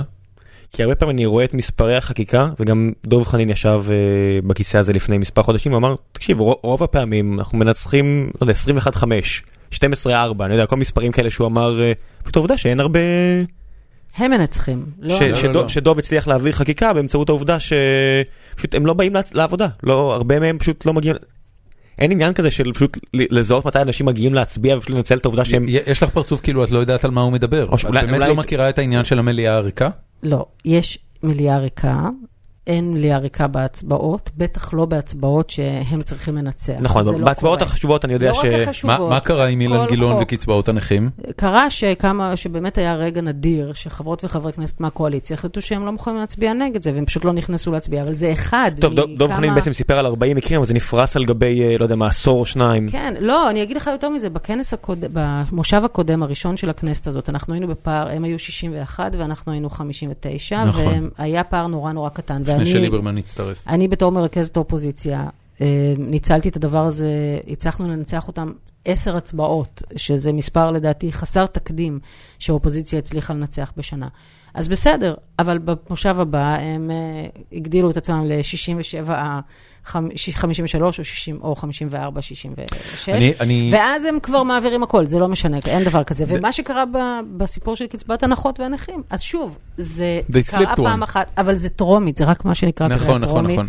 זה לא יגיע להיות חוק בטעות, זה נכון. לא כן, יקרה. ש- שלוש פעמים אתה לא אני- מפשל. אני רגע אחד אבל רוצה לשאול דווקא בגלל שאמרת, אה, ולא ידעתי את זה, שאת מרכזת הקואליציה. אגב, חם לך? אופוזיציה, לא אופוזיציה, קואליציה. סליחה. יום אחד. שנדליק את המזגן? אני, אני בסדר. את בסדר, אז אני הכל תמיד בסדר. מעדיפה שיהיה לי חם מאשר שיהיה לי קר. בבקשה, אתה רואה מה זה? כל הכבוד. אה, אתה מסתכל עליי כאילו אני מייצג את כל ה- את כל הנגד אה, פה. אני רוצה לשאול, הר- הרבה אני פעמים... מרכזת את האופוזיציה בגלל שאני יו"ר הסיעה הגדולה ביותר באופוזיציה, מעולה. מתוקף תפקידי. אני ייסדתי לראשונה בכנסת הנהלת אופוזיציה. כל הכבוד. רגע, אה, בוא נשמע מה זה אומר. כן. זה אומר שאנחנו יושבות כל יום שני בשעה אחת ומתאמות עמדות. ועובדות בשיתוף זה מה שזה פעולה אומר. כמיטב. אבל אני כן. רוצה לשאול את השאלה שלי. אה, בצורה מאוד אפקטיבית. מכיוון שאת אה, אה, מרכזת אופוזיציה, אני- אני בתור מי שלצורך העניין יושב בבית, אומר ו- לעצמו, אין אופוזיציה, לא, אין אופוזיציה. לא, לא, לא, לא, לא, לא, לא, רגע, רגע, זאת לא. השאלה. כן, לא, לא, זה ממש אני לא זה. אנחנו- זה, אני אנחנו רדופה, אני מסתכלים על זה, רדופה. חכי, יש לנו גם שאלות על זה, אני לא שואל את זה כרגע. אני מסתכל על זה לפעמים, ואני אומר, אוקיי, רגע, יש פה עכשיו הצעת חוק, יש פה הצבעה שעברה, ומהצד של הקואליציה יש 35, 40, 45 חברי כנסת, אוקיי? מהצד של האופוזיציה, למה הם לא, את יודעת, איפה כולם? הרי אם כולם היו, בבת אחת נוהרים לתוך, ה, לתוך אה, המליאה ועושים את ההצבעה הזאת, האופוזיציה הייתה מנצחת. פה. רוצים וסוגרים את הדלת אחריהם כזה. אה, לא משנה מה, אז אבל... עשינו את זה, כשהיינו בפער של שלושה קולות, אני אומרת, עשינו את זה, עשר פעמים הצלחנו לעשות את זה. כשאתה בפער של 12 קולות, אין דרך, אתה יכול להתחבק כמה שאתה רוצה. הם יותר ברמות כאלה, ויש ש- גם, לא רק 12 קולות זה משהו לאופוזיציה. שהאופוזיציה לא מסוגלת להתמודד איתו? מאיפה אני אביא? אין לנו, זה פער של 12, תקשיבי. הם 12 לא, קולות דור- יותר. אז דור- אז- אז דורון ככה, מדבר מירב. על כל מיני הצבעות אה, שרואים במשמר החברתי שנגמרות על למשל שבקואליציה הגיעו 40 אנשים. כן, אבל תקשיבו, קודם כל, לא... קבוצת וואטסאפ, כולם לחכות מחוץ לחדר, כשאני אומרת לכם, כנסו תצביעו. תקשיבו, זה אנשים כשאנחנו- לא, אני רוצה מנסה להבין, להסביר, האנשים אני לא אסביר. ממושמעים או מה? לא, אני אסביר. כשאנחנו נכנסות לכנסת, כן, אה, מס- יש סדרנית נכון. או סדרן שיושבת ומסמנת שאנחנו במליאה. נכון. אה, לא במליאה, בכנסת. כן, כן. יש מאחורי המליאה שני לוחות גדולים שבהם רואות בכל רגע נתון מי נמצאת. מה אתה חושב, שדוד ביטן, או לפניו צחי הנגבי, או לפניו יריב לוין, או לפניו אה, אה, זאב אלקין, מה הם פראיירים? בתור לי. בתור יו"ר- יו"ר הקואליציה. כן. את- את אומרת, הסיפור דואגים. הוא body count. אנשים עובדים על על ראשי בקר, שידאג שיהיה לו-. שיהיה לו בחדר. אין דבר כזה שהם יעלו משהו לעצ... הם דואגים שהאנשים שלהם יהיו, הם, זה לא צחוק. ואי אפשר- אפשר אה, להגניב להם את זה. הם בוחרים את ההצבעה. אז הם- הם אה, עושים את החקיקה. היה, אבל אני, למה אני מתעקשת על זה? כי ת- חב- אני חבל. אני אומרת לך, בשנה שעברה, כשהיה פער של שלושה קולות, שזה נהדר. אפשר, ועשינו את זה. עשינו את זה והצלחנו המסר בזה. שלך פה בעצם בין השורות זה שגם אם המתמטיקה נראית רע. עדיף בכל זאת לחזק את השמאל אם אתם בשמאל, כדי ש- כי גם גם אם הפסדת את הבחירות, עדיין יש לך עדיף שתהיה כמה שיותר קרוב. איך, איך, איך דחפת לא- את לא המילים האלה הבנתי. לפה? לא הוא, הבנתי. הוא הלך מזה כבר לאג'נדה גורפת שאומרת ש... אה, יש, יש שיח בציבור שמדבר על האפקטיביות שבלהצביע למפלגות אופוזיציה. אה, הליכודניקים החדשים. זה סיפור אתה אחר. רוצה שאני אגיד הליכודניקים החדשים? להפך. אה, אני- אני- אני אני- הליכודניקים החדשים. אני לא, לא. אני ממש לא. אני כן. אתה אני- צודק. אני. מדבר על הרבה, לא לא חכי. אני- תכף נדבר על זה. אני אומר שיש הרבה אנשים שאומרים למה לי להצביע אם במילא הצד שלי חוטף בראש ואת בעצם קמה ואומרת כן חשוב שתצביעו כי חמ- 61-59 זה הרבה פחות נורא מאשר לא, 70-50. אני אומרת, חשוב שתצביעו בשביל שאנחנו נהיה ה-61 או ה-66, לא בשביל ש-61-59 השתגעת. בגלל זה חשוב להצביע. מה השאלה? זה הכי חשוב להצביע. זה חשוב להצביע. בשביל שלא, אה, בשביל שלא אחרות ואחרים יחליטו בשבילכם, בשביל ש... מה, מה זאת אומרת? בשביל שאנחנו ננצח. אתם השתגעתם לגמרי, בשביל זה חשוב אני, להצביע. אני רוצה שנייה לחזור לכל הסיפור שהוביל אותך לכניסה לפוליטיקה, בכיף. ואני רוצה לשאול אותך, הקשבתי באריכות לכל הסיפור, ו... אבל שוב, אני מקווה שהיה מספיק מעניין. בתשומת היה לב כאילו רבה, זה- היה מאוד מעניין, היה מאוד לא מעניין היה. וגם את מספרת אותו עם הרבה מאוד חן, אם יורשה לי. אה, אבל, אבל מה שאני הקשבתי לך, אה, לא, לא הצלחתי בשום נקודה להגיד מאוד הגיוני שאחרי כל מה שהיא סיפרה לי, היא מצאה את ביתה הפוליטי במפלגת העבודה. דיברת על ירוחם אה, ועל אוקיי. עיירות פיתוח, ודיברת על אה, חיילות חיבה, ודיברת על... ועוד אה, לא דיברתי על זכויות, אה, על ארגוני קדמה. עובדות ועובדים, ועוד לא דיברתי על ארגוני שלום, לא, לא, דיבר, שעבדתי לא, דיברת על, איתם. לא דיברת על שום ובשבילם? דבר שיש בו את הסוציאליזם ואת התנועה הקיבוצית, שאומר בעצם מרב מיכאלי, ביתה הפוליטי הוא מפלגת העבודה. כל מה שאמרת לי מוביל אותך לליכוד, לא מוביל אותך למפלגת העבודה. עכשיו. לא, קודם כל-. עכשיו את יכולה להגיד מה שאת רוצה. אה, לא, אז קודם כל אמרתי, אה, האמת היא ששקלתי את זה. הופה, בום! זה הכל, תני פה כיף. ידעתי, ברור. אני מקשיב, אני אומר כאילו מה. תקשיבי, בליכוד היית עכשיו מעל מירי רגב. אה, אני לא חושבת. מעל מירי רגב. ברור שכן. אני אגיד לך למה לא, כי אה, אין הייתי היא מקום- היא מקום נבחרת, ראשון, לא? אני חושבת שהייתי, מירי רגב היא אישה ראשונה, היא לא מקום ראשון. מקום ראשון גלעד ארדן. אני חושבת שהייתי אול- כנראה נבחרת בפעם הראשונה, אבל בפעם השנייה, כי לא הייתי מספקת את ה... מה שנדרש. את לא חושבת אה, שהיית מתנהלת בתוך המפלגה, אה, את יודעת, יש אנשים שיש להם נטייה להצליח איפה שהם נמצאים. זאת אומרת, היית היית מבינה איך המערכת עובדת. את כן, גם עכשיו במפלגת הייתי- העבודה מבינה איך המערכת עובדת. עופר שלח נהיה כל כך דומה ליאיר לפיד שהוא כמעט מגדל שיער, אתה יודע, זה לא... ככה זה, אתה אתה נהיה נורא דומה לסביבה שלך. ועופר היה פה, אני מקווה שהוא לא כועס. אם הוא- יקשיב, הוא יכעס. בסדר. תקשיב, הנה העוזרת הפרלמנטרית שלו תפגוש אותך ברחוב, הרי היא עושה לך, אתה יודע, היא נכנסת. לך בדיוק באמצע. אז זה בדיוק העניין. המערכת היום בתוך הליכוד היא מוטה באופן בלתי סביר לעבר אה, הסתה נגד שמאלנים, נגד ערבים, כן. נגד אה, אשכנזים אם תרצה, נגד הרבה מאוד דברים, ואני לא מספקת את הדבר הזה. אני לא, אני, לא אני מאמינה שאסור להשתמש בהסתה באופן כללי. אני מאמינה שאסור להתלהם באופן כללי. אני חושבת שחלק מהדבר זה המדיום הוא המסר. אנחנו חייבות להוריד את הלהבות גם באופ, בכלל בר, בשפה, ברמת האלימות בדיבור. ולא הייתי יכולה לספק את זה. עכשיו, זה לא שכל מי שבליכוד הוא מתלהם, אבל המסרים, אני לא אה, חושבת זה שהייתי זה יכולה לספק באמת אותם מה שאמרת שוב. לעצמך, שבגלל זה לא- לא הלכת לשם? לא שקלתי את זה בפעם שהלכתי כבר למפלגת העבודה. שקלתי את זה בפ... בבחירות שלפני כן, שהייתה אליי פנייה, כי היו אליי פניות בעבר לבוא לפוליטיקה כמה פעמים, ובאחת מהן אז אמרתי לעצמי, אם כבר, אז אולי אני אלך לליכוד, וכזה שקלתי את זה. בפעם הצבעת שכבר ליכוד? באתי... לא, אף אף פעם. פעם. אף פעם. אוקיי. או מפלגת העבודה או מרץ. סחטיין על כלומר, הכנות. אני, תקשיבי, זה מאוד לא טריוויאלי מה שאמרת רגע. למה? כל החמש דקות האחרונות הן מאוד לא טריוויאליות בעיניי, כל הכבוד לך על זה. כי הליכוד נתפס היום כמשהו שאם את אומרת ששקלת את זה אפילו, את כבר אה, אולי... אה, בגלל ההום טים סינדרום, בגלל העניין הזה שזה לא מפלגה, זה קבוצת כדורגל. זאת אומרת, אם אתה, אם אתה, אם אתה אומר משהו נגד הקבוצה, אתה, אתה פרסונה נון גרטה. בקרב אה, קהלים מסוימים. זה, זה, זה, זה משהו שכאילו הת, התפתח, יש איזה מין דיאלוג מאוד מאוד רדוד. ליבי, ליבי, את תכתבי רוצה לי. להגיד משהו? ליבי העוזרת הפרלמנטרית של מירב נמצאת איתנו פה בחדר, וגם המתמחה המקסימה ששכחתי את שמה. ספיר. ספיר, אה, ושתיהן יושבות פה כמו הזקנים של החבובות, סליחה על האנלוגיה, ועושות כל מיני הבעות פנים, ואני רואה את ליבי נכון. מסמיקה ולא מסמיקה חליפות, והיא גם ג'ינג'ית, אז הסמקה באה לה בקלות, יש לי ילד ג'ינג'י, מותר מלא. הכי- הכי טובים ג'ינג'ים, אבל אה, מה, מה רצית? לגמרי, לגמרי, מה- אז מה העניין? נופפת בידיים, תגידי מה.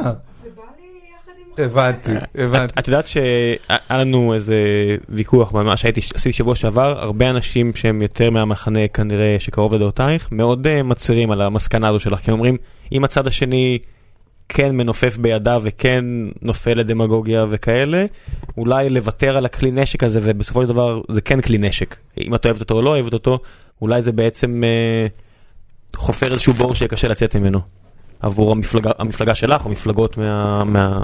מה, הוויתור עליו?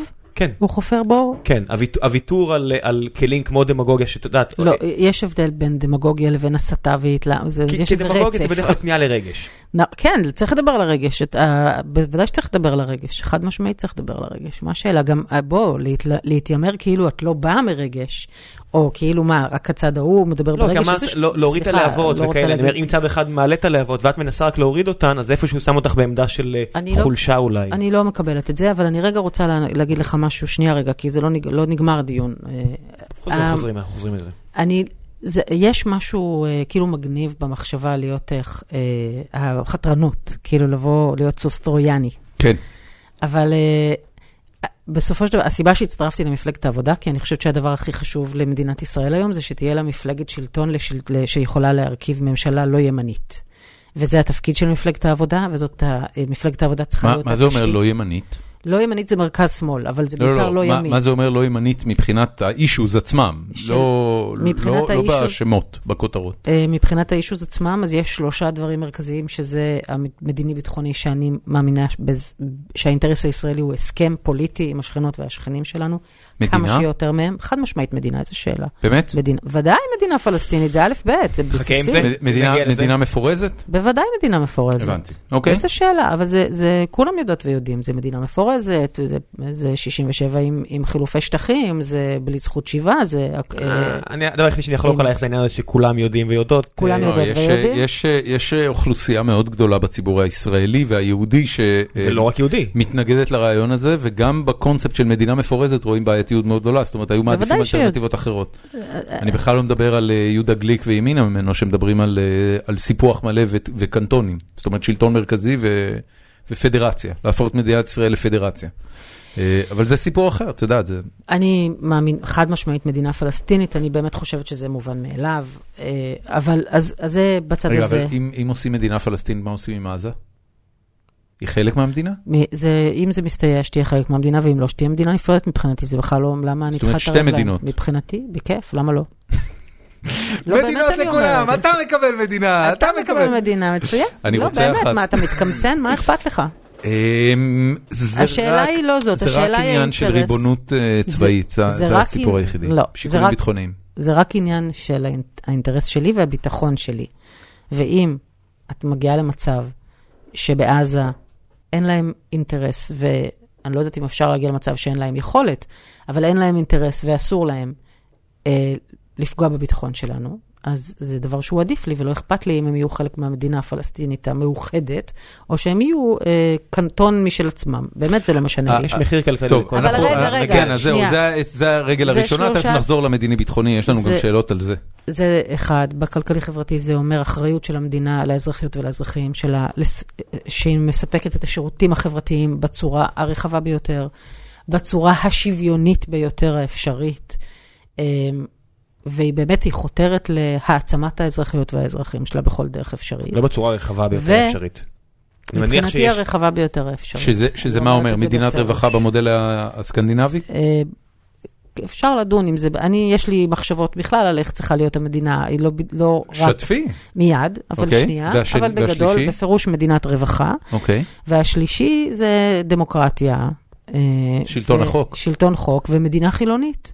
מדינה שהיא מדינתו, מדינת הלאום של העם היהודי, שמכילה את כל סוגי היהודיות והיהודים, שזה אחד הדברים שהם הכי מאיימים היום עלינו כעל מדינת לאום, שאנחנו המדינה היחידה בעולם שלא מכירה בכל סוגי היהודיות והיהודים, שזאת הזיה גמורה. כן. אז זה היא- בגדול. היא- עכשיו היא רגע אגב עוד לדעתי כן דבר. מכירה לטובת אה, אזרוח, היא פשוט לא מכירה לטובת אה, חתונה. כל השאר. לא כן. רק, לא רק, ל- אלא גם מבחינת הקצאת תקציבים, היא לא מכירה באותה הבנתי. מידה, וכל מיני דברים כאלה.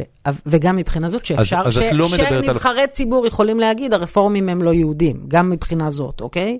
אוקיי. שזה, שזה מותר להגיד את זה, שזה הגיוני, להגיד חבר. כנסת להגיד. בסדר, אבל זה, בעיניי זה נורא ואיום. אוקיי? היא לא אומרת שאסור להם להגיד את זה, רק נכון. נלחמת כדי שהתפיסה תהיה של, שונה. בדיוק, זה. אוקיי. תודה, לך ראם. הכל בסדר. אה, והדבר הנוס... רגע, אז זה כאילו בנושאים, בתכנים, אבל כן, אה, לא ימין זה גם אומר אה, לא להסית, חד משמעית. זה אומר לשנות את התפיסה של המשחק סכום אפס, של אה, כולם, אה, אה, אדם לאדם זאב, וכולם נגד כולם, וכולם משסים אחד את השני.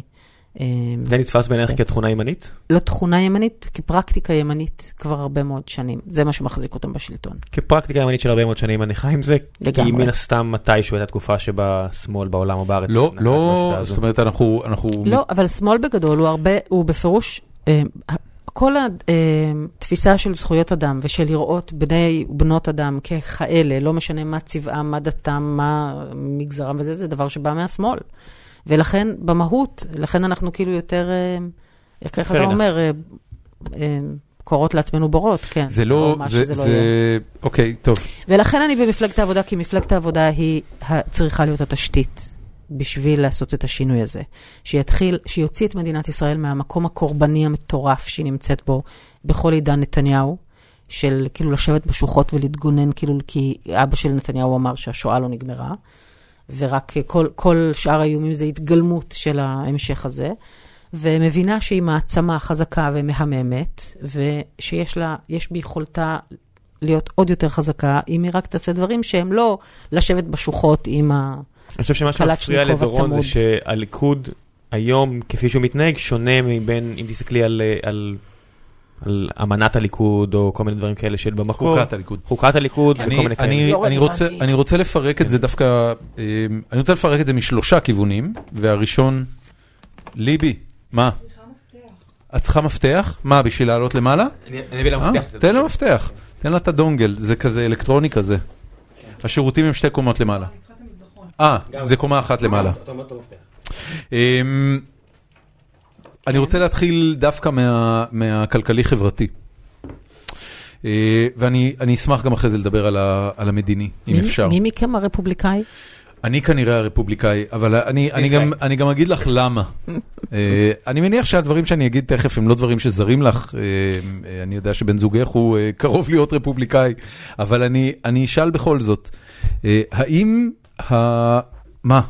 שאני אתן את המפתח? תראה אותך. אה, האם ההיסטוריה שלנו, האם ההיסטוריה שלנו? אני אחזור אחריך. זה מסוג הדברים שקורים בשידור חי, חברים. אה, אין כמו שידור חי, אין לי מושג מה זה. הדבר הכי מהמם שסגרתי אותו בנרתיק שלו. שיש. תראה מה זה. תראה מה זה. הנה, או, בבקשה ליבי, שימי לב, וחשוב לא לפספס, זהו הדונגל. זה דונגל אה, הגלגל, בניגוד לשניים האחרים שהם שטוחים. בדיוק.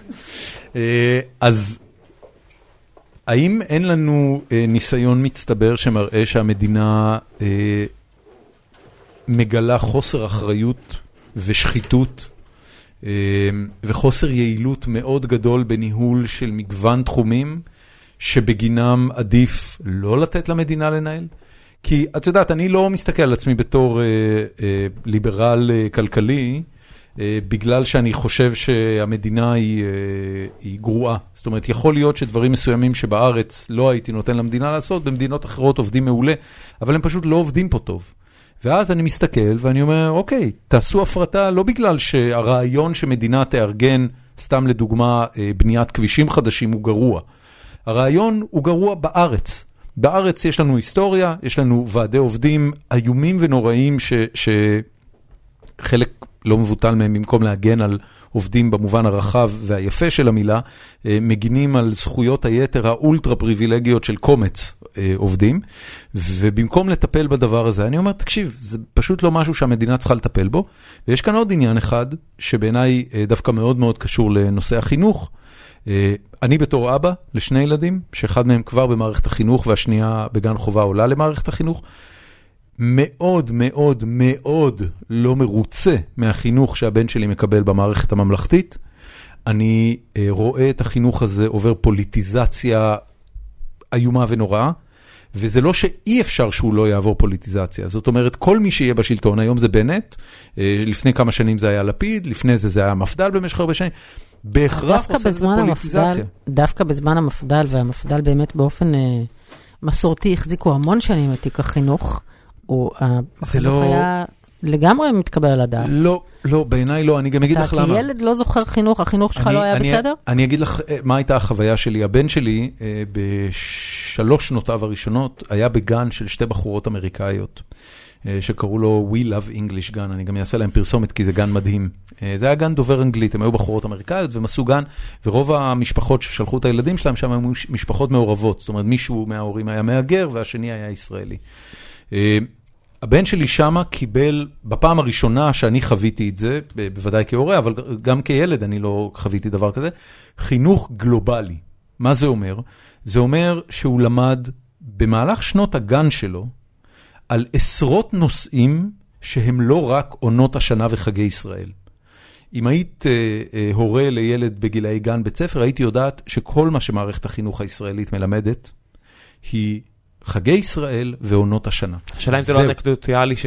זה לא אנקדוטלי, ש- זה כל מערכת החינוך לא, לא, לא, הממלכתית. שהמערכת חינוך הפרטית שהילדים שלך נכנסו אליה, לימדו אחרת. לא, כן. זה בוודאי שזה אנקדוטלי, אבל אני, אני רק אומר, זה החינוך שאני הייתי רוצה שהילד שלי כן. יקבל. הייתי רוצה שהוא ילמד על תרבויות אחרות, ועל גזעים אחרים, ועל מערכת השמש, ועל אבולוציה, ועל דינוזאורים, ועל עשרות נושאים שילדים... באיזה כיתה הוא עכשיו? א', אה, ב', סליחה, עולה לג'.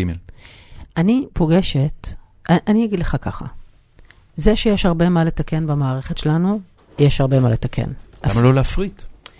אני אה, מיד אענה על זה. אבל קודם כל אני רוצה להגיד שאני פוגשת המון תלמידות ותלמידים, בוא נגיד מגילאי 12 ומעלה, כי אני בכלל, יש לי עניין בבנות מצווה, אה, יש לי עניין אה, שעשיתי להם השנה, ביום האישה עשיתי בת מצווה פמיניסטית בכנסת, זה היה מאוד מאוד מקסים גדול. ומשמח. נהדר. ואני אה, רואה הרבה מאוד רוחב אופקים, לא רק, ויש המון בעיות במערכת, אבל קודם כל התיאור הזה, וזאת חלק, מה, חלק ניכר מהבע, בעיניי מהבעיה, זה הדמוניזציה הזאת שמקובל לעשות, וזה כבר הרבה שנים, וזה נתניהו כאילו ממש, לא, נתניהו, זה- זה. כלי בדרך כלל של מי שרוצה לדאוג. להפרטה, אז בדרך כלל ידאג ממש להשמיץ את המערכת דמוניזציה, הציבורית. בדיוק. אה, ברמה של, באמת, אה, ש- שיש, אתה מבטל את כל האמון בה, זה גם אגב מה זה גם שהם עובד עושים הפוך. דרך אגב, אנשים שהם נגד הפרטה ינסו לעשות, אה, יבחרו את הדברים הכי גרועים בשוק אוקיי, ועכשיו פרטי. השאלה מה אתה מפריט. אני חושבת, זאת, אני קודם כל חושבת שיש אחריות. את- אני רואה היום, אוקיי? אין, אה, אה, גם דברים שהם בסל הבריאות, אם, אה, בגלל שהמערכת רזה מדי, ואנורקסית ממש, ולא מסוגלת לספק את מה שכל, את מה שחברה, בגודל, חברה, אה, מבחינת מספרים, אנחנו, יש אה, אצלנו שתי מיטות לאלף נפש, אה, שזה, הממוצע ב-OECD זה 3.4, הממוצע. ההוצאה שלנו על על בריאות היא היא- מעט מתחת לממוצע ב... היא לא מעט מתחת לממוצע, היא יותר ממעט מתחת לממוצע. ההצעה הפרטית על בריאות היא מטורפת. מה אני מדבר על שקורה זה, ציבורית, היא היא מתחת לממוצע. ו- ומה שקורה זה שאז את הולכת, את צריכה דברים שהם בסל. יש אולט, את צריכה אולטרסאונד, אבל את תקבלי אולטרסאונד לעוד ארבעה חודשים תור, ואז מה את עושה? את הולכת לפרטי, ואז אה, פשוט זה לא, זה לא משתלם. קודם כל, כלכלית זה לא משתלם, בשונה ממה שזה. בכסף, כסף, לא מה? שמדינה, כלכלית, אה, כסף שאתה, שאני מחזירה לך, ב- שאני אתן לך עכשיו אה, כי- בנקודת זכות, במיסוי, או שאני אפחית לך חצי. כן, תורידי מיסים. בדיוק, או שאני אפחית במיסים, מה. שאתה תוכל...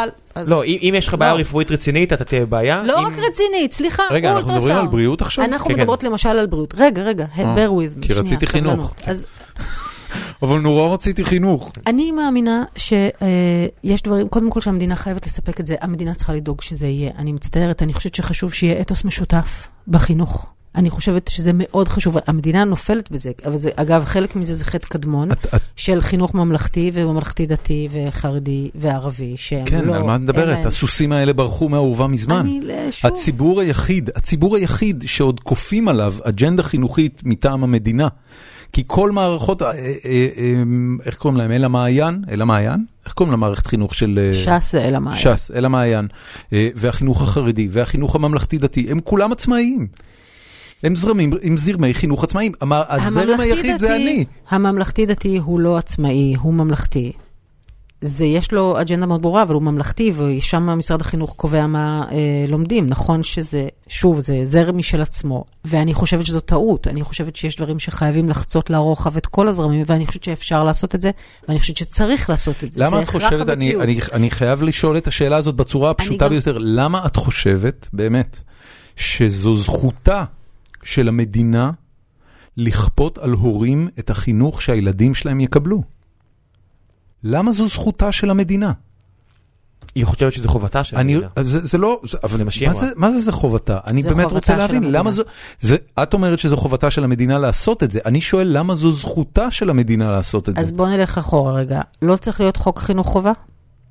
זה לא מה שאמרתי. אני שואלת אם לא צריך להיות חוק חינוך חובה. תראי, אז זה גם כאילו אני, המדינה. אשמח, מאוד לפתוח את העניין הזה, מכיוון שאני יכול להגיד לך? שכשאת מצד אחד עושה חוק חינוך חובה ומצד שני את לא אמ, בודקת מהם התכנים שמלמדים את הילדים, אין שום משמעות לחוק חינוך חובה, זה סתם בייביסיטר שהילדים נמצאים בו, ולומדים בו שטויות במשך איקס שנים. קודם כל, בייביסיטר יש לו חשיבות בעיניי, אה, בעולם שבו אין הכרה בעבודות אה, הבית וגידול הילדות והילדים, אז בוא גם, אה, זה דבר חשוב, איפה נמצאות הילדות והילדים. אבל אוקיי. שתיים, אז כשאתה שואל האם למדינה יש זכות, ואני אומרת למדינה יש חובה, אז אם אין לה זכות כזאת, אז... אה, באיזה, איפה אתה מעביר את הקו? אין, לא צריך להיות אני, חוק אני, חינוך אני חושב חובה? פשוט שהעולם משתנה. אני רוצה להגיד לך משהו, ה- ה- מערכת החינוך מאוד מאוד משתנה. היום מערכת החינוך כבר לא אה, מספקת ידע. מכיוון שהידע לא נמצא במערכת החינוך, והידע אה, אה, ניתן לרכישה בכל אמצעי בנאלי, ילדים בכיתה אה, ב' וג' אה, וד', כבר יש להם טלפונים סלולריים שכל הידע האנושי זמין בהם. ועדיין הם לומדים לקרוא בדרך כלל בבית הספר.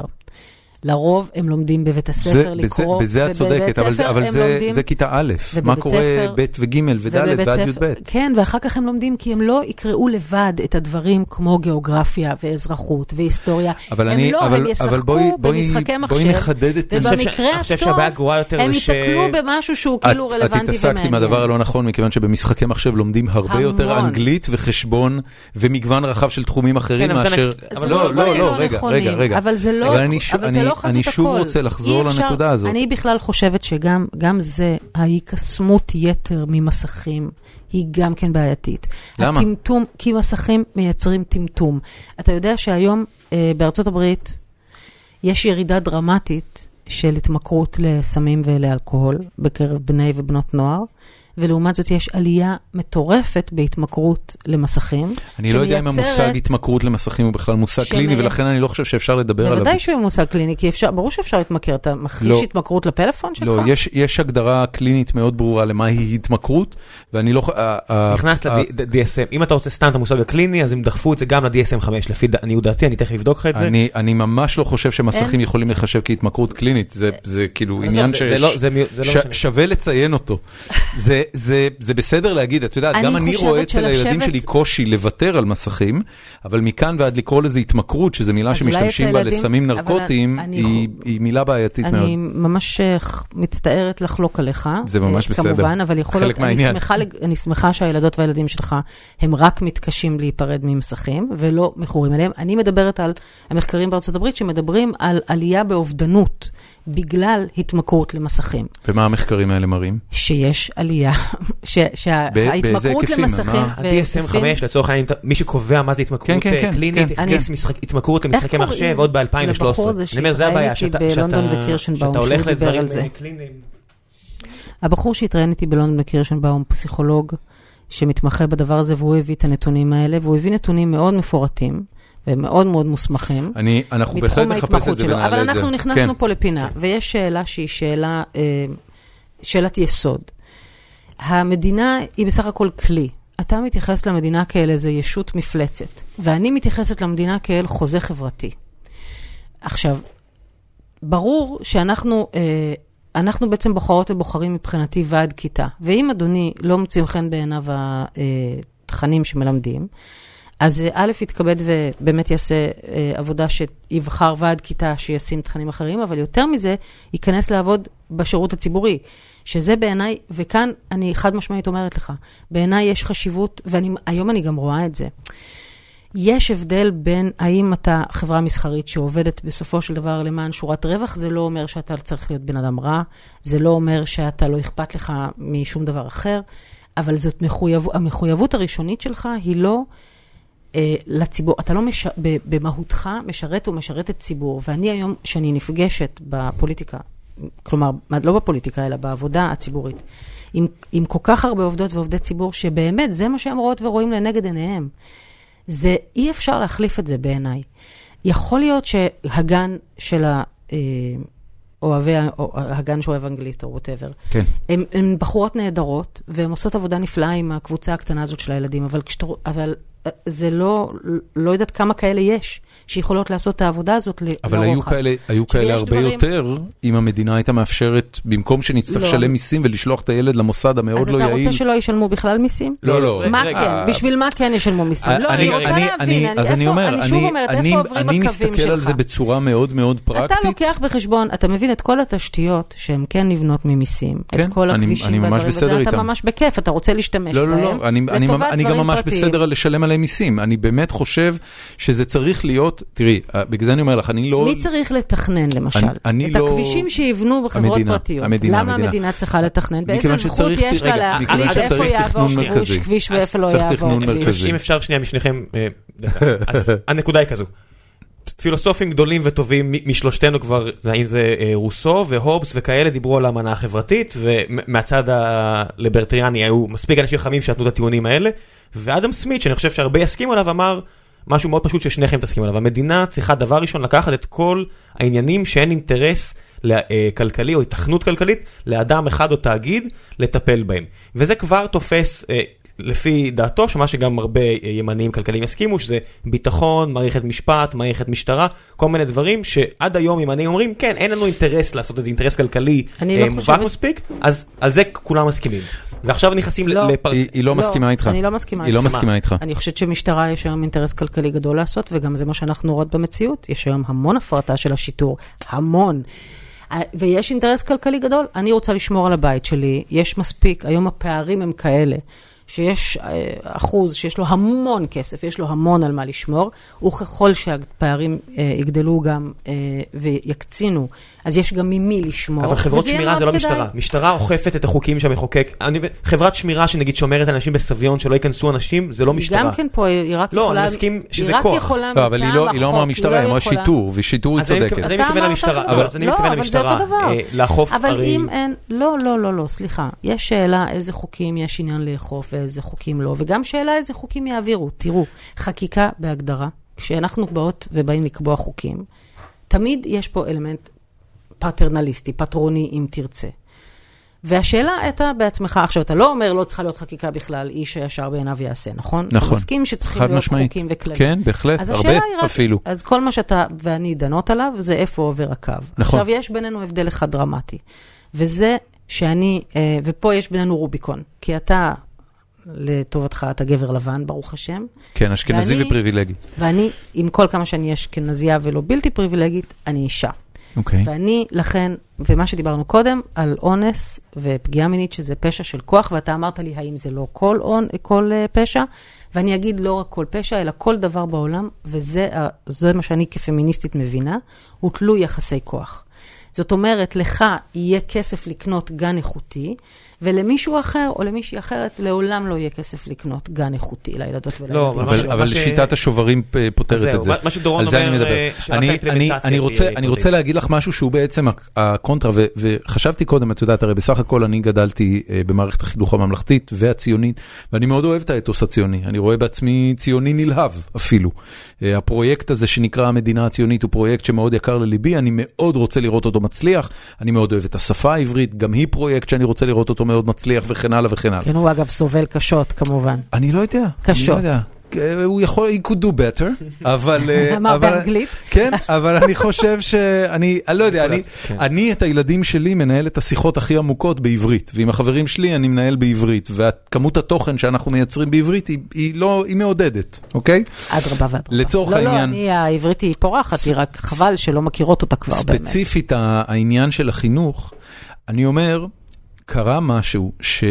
ואני אני יכול להגיד לך שבכל השאלות שתכף אנחנו נגיע אליהן של המאזינים שלנו, אני ניסיתי למצוא איזה מכנה משותף, והמכנה המשותף שאני חושב שאני מצליח למצוא שם, זה שמפלגת העבודה והאג'נדה שהיא מייצרת, אה, במידה, וסו- במידה מסוימת, והאג'נדה שהיא דוגלת בה, והמדינה שהיא מאחלת לתושביה, במידה מסוימת היא פנטזיה שכבר אין לה סיכוי להתקיים במציאות. למה? אתה בעצמך אומר סקנדינביה. לא, אני שאלתי אם זה המודל, אני לא אמרתי אומרת, אבל סקנדינביה, יש אבל רגע, כזאת אני, אני, שמתקיימת בסקנדינביה. אני, אני רוצה לענות לך, אתה יודע מה לא, לא, תמיד לא, לא, מדהים לא, אותי, אבל- לא, תני לי רגע, אני רוצה להגיד משהו, אני רוצה להגיד. משהו על החינוך. ואז אני אתן לך באמת לענות.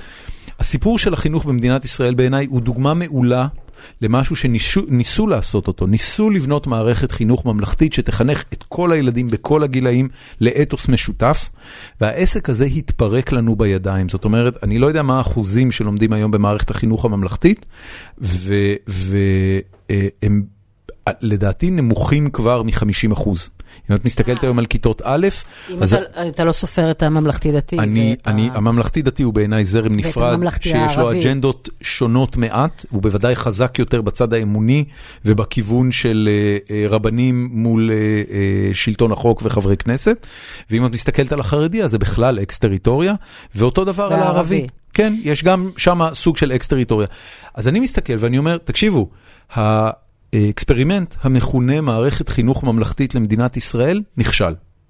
וכיוון שכך, אני במקום להמשיך לכפות אותו על האוכלוסייה היחידה שעדיין מוכנה לקבל את השלילת זכויות הזו, שנקראת לחנך את הילד שלך כמו שאתה רוצה, כי בזרמים האחרים פחות או יותר ההורים מרוצים, הם שולחים אותם לשם, אם לא היו מרוצים, היו שולחים אותם לממלכתי.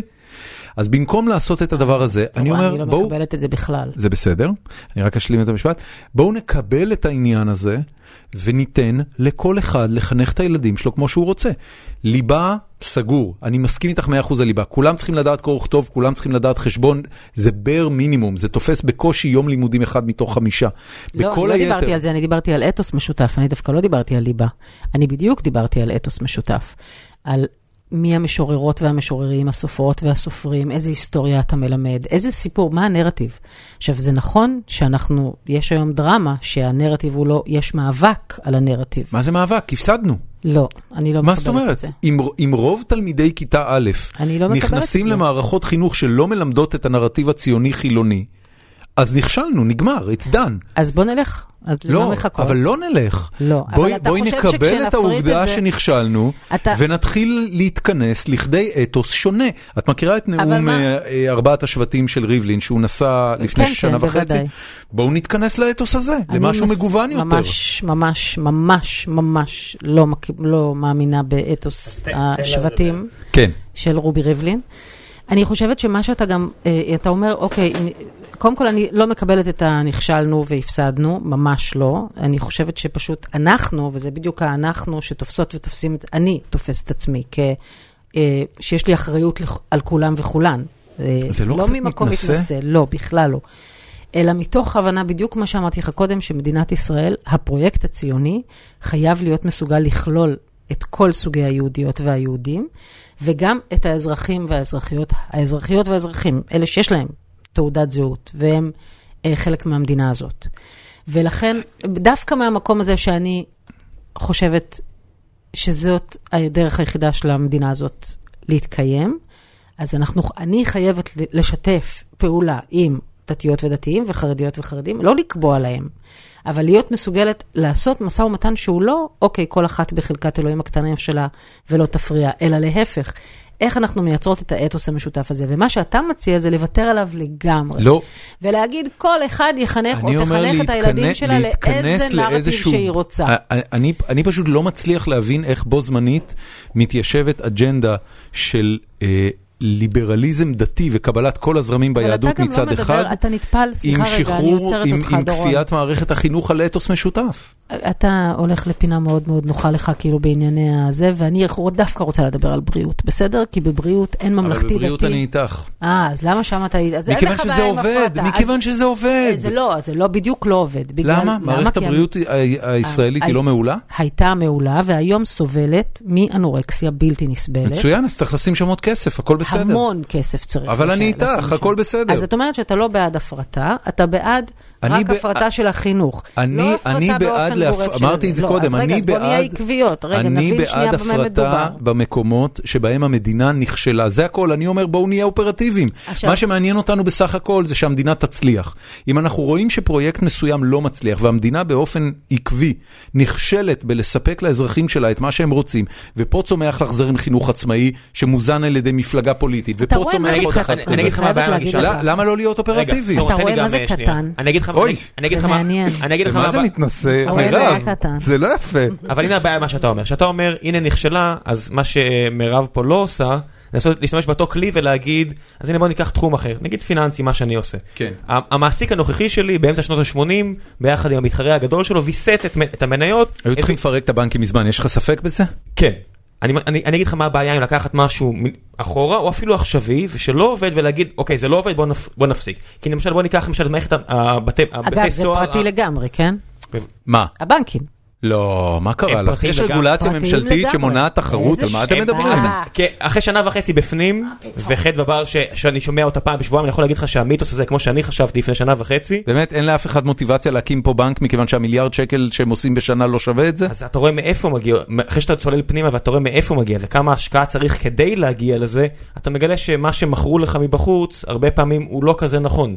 מה מה זה אומר? למה אין יותר משני בנקים במדינה, או ארבעה בנקים במדינה? יש שמונה ויש עשרה. עכשיו אתה אומר למה מזרחי ודיסקונט והבינלאומי וכל האלה בעצם לא מגדילים את הנתח שלהם. יש כל מיני שאלות אם אתה רוצה לקחת את... מה התשובה? יש, התשובה היא מאוד מורכבת, והנה הבעיה, שאתה לוקח את, ה, את העסק הזה ואתה אומר, ואתה רץ לדמגוגיה כמו, יש רק שני בנקים בישראל, שזה לא נכון, יש עשרה, ואז אני אשאל הרבה אנשים, הרי יש בנקים בלי עמלות כמו ירושלים ויהב וכל מיני כאלה, האם אתה עובר? לא, זה לא כזה מעניין אותי. ואז אתה רואה שזה אותו בן אדם שיצעק, אבל יש רק שני בנקים. אני אומר לו, אחי, אתה עכשיו יכול, no hustle, no fussle, לך לבנק אחר שיציע לך את אותם שירותים, למה אתה לא עושה את זה? אמ, לא יודע. אבל יש הרבה יותר משני בנקים בישראל. אני, שאתה יודע, שאני בדיוק השבוע הכנסתי את הרשימה, בניתי את ה-UI. זאת אומרת, מערכת הבנקאות בעיניך היא תחרותית והכל בסדר. היא לא, יש הרבה בעיות אז- איתה אז במגזרים על מה אנחנו ספציפיים. מדברים? יש הבדל בין, אתה מבלבל בין פרטי לבין תחרותי. פרטי לא עושה תחרותי. פייסבוק הוא פרטי. האם הוא תחרותי? להפך, הוא רומס כל מה שהוא יכול לקנות, כל מה שהוא יכול מיד לאסוף בשביל להעצים את כוחו. סיים סיים על גוגל. פרטי לא עושה תחרותי, לא עושה יותר יעיל, לא עושה בהכרח יותר טוב. אה, אני- זאת האגדה שבאמת, שאתה בא אני אני לא וחי מבין, בה, כשאתה בא פייסבוק ואומר היא לי... חברה שחיה בשוק סופר תחרותי. פייסבוק מתמודדת בכל רגע נתון. המונופול של פייסבוק, לצורך העניין, הנה אמרת, יש בארץ רק שני בנקים?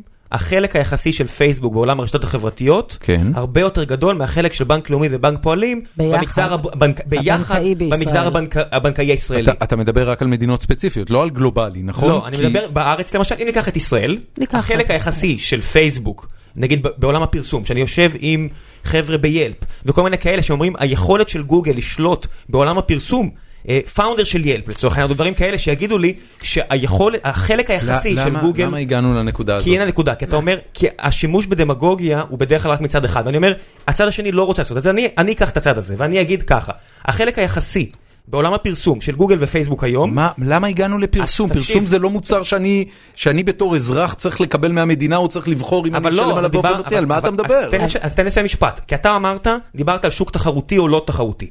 מה ש- תחרותי מורכב מהחלק השליטה שלך בשוק. הרי פועלים ולאומי שהם לא בבעלות המדינה, מוגדרים כדואופול בגלל שיש להם 70% מהשוק. אוקיי. פייסבוק וגוגל יש הרבה יותר מ-70% מהשוק. ואין אין לך בעיה עם זה. אתה אומר, הבעיה שלך היא לא... אין לי בעיה עם זה, כי השירות שהם מספקים הוא לא חיוני לי כמו בנקאות. הוא לא חיוני לך? אתה היום יכול... פייסבוק? אתה יכול להתקיים כבעל היום עסק בעולם, יכול יכול אתה יכול להתקיים בלי לפרסם? במקום אחר? על מה אתם מדברים? מה אתה מדבר? טוב, רגע, אני- אבל עכשיו אני, אני כן. רגע רוצה להגיד, כי אנחנו תכף נצטרך לסיים, ויש כאילו כמה קצוות שצריך נכון. לסגור. אחד, זה שאני רוצה לענות לך למה באתי לפוליטיקה בסופו של דבר, קדימה. וזה בגלל שאני עשיתי, מבחינתי אני עושה את אותו דבר שאני עושה כבר אה, 25 שנה. אני עושה כל אה, דבר שאני יכולה להביא ליותר שוויון ושלום בעולם, ואני פשוט עברתי לפלטפורמה אחרת לעשות את זה.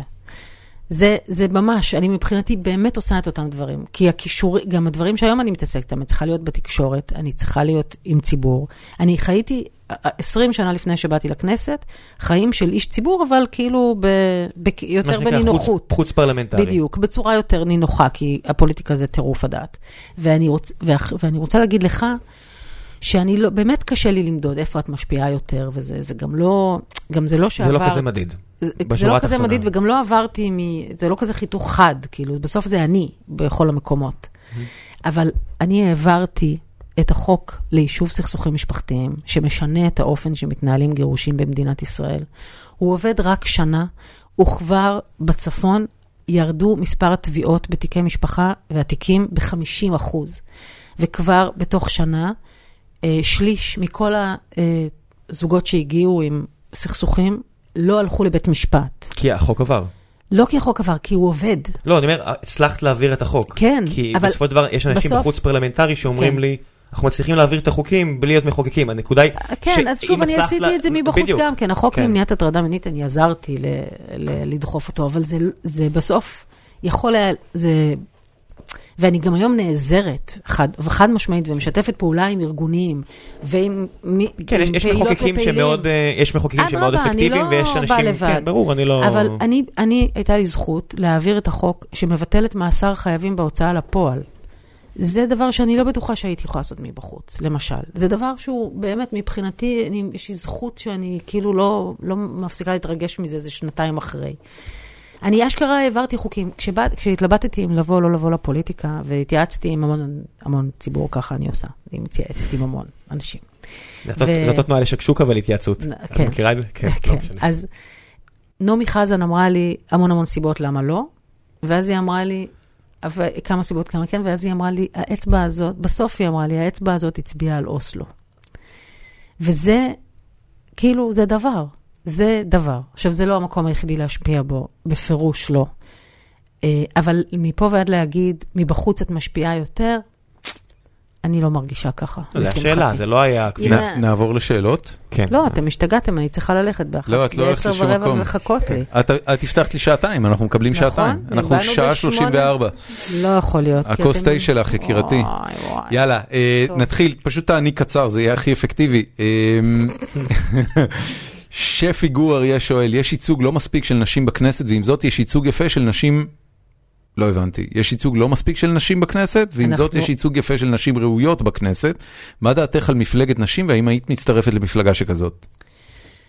אתה יודע, יש את אה, דוקטור אסתר הרצוג, אה, ניסתה, היא הריצה מפלגת, אה, היו, לדעתי גם בתחילת, בתחילת, בכנסות הראשונות היו, הייתה, היו חברות מפלגת נשים? מפלגת נשים, כן. ואחר כך אסתר הרצוג ניסתה כמה פעמים ולא הצליחה.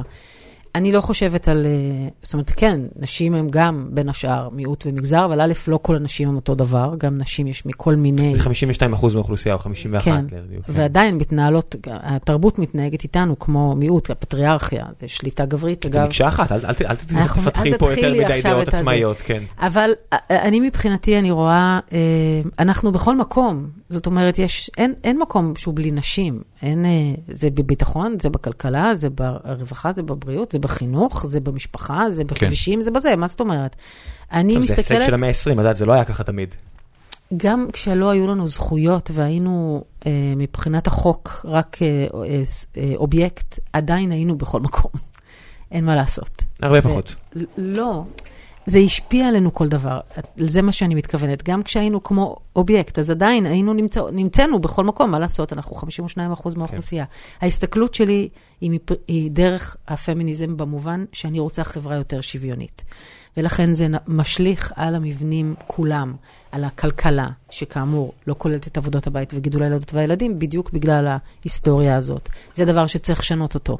זה משפיע על ביטחון, קודם כל, במה מה נקרא בכלל ביטחון, ושתיים, איך אנחנו מגיעות למצב שיש ביטחון, לא רק לנשים, אלא, זאת אומרת, או לא רק ביטחון לאומי, אלא גם ביטחון לכל אחד ואחת. כן. וכל הדברים האלה. אז לא את- מפלגת את- נשים. את רואה את עצמך? וכאמור, אני חושבת שחשוב מפלגת שלטון חזקה ושיכולה להקים ממשלה.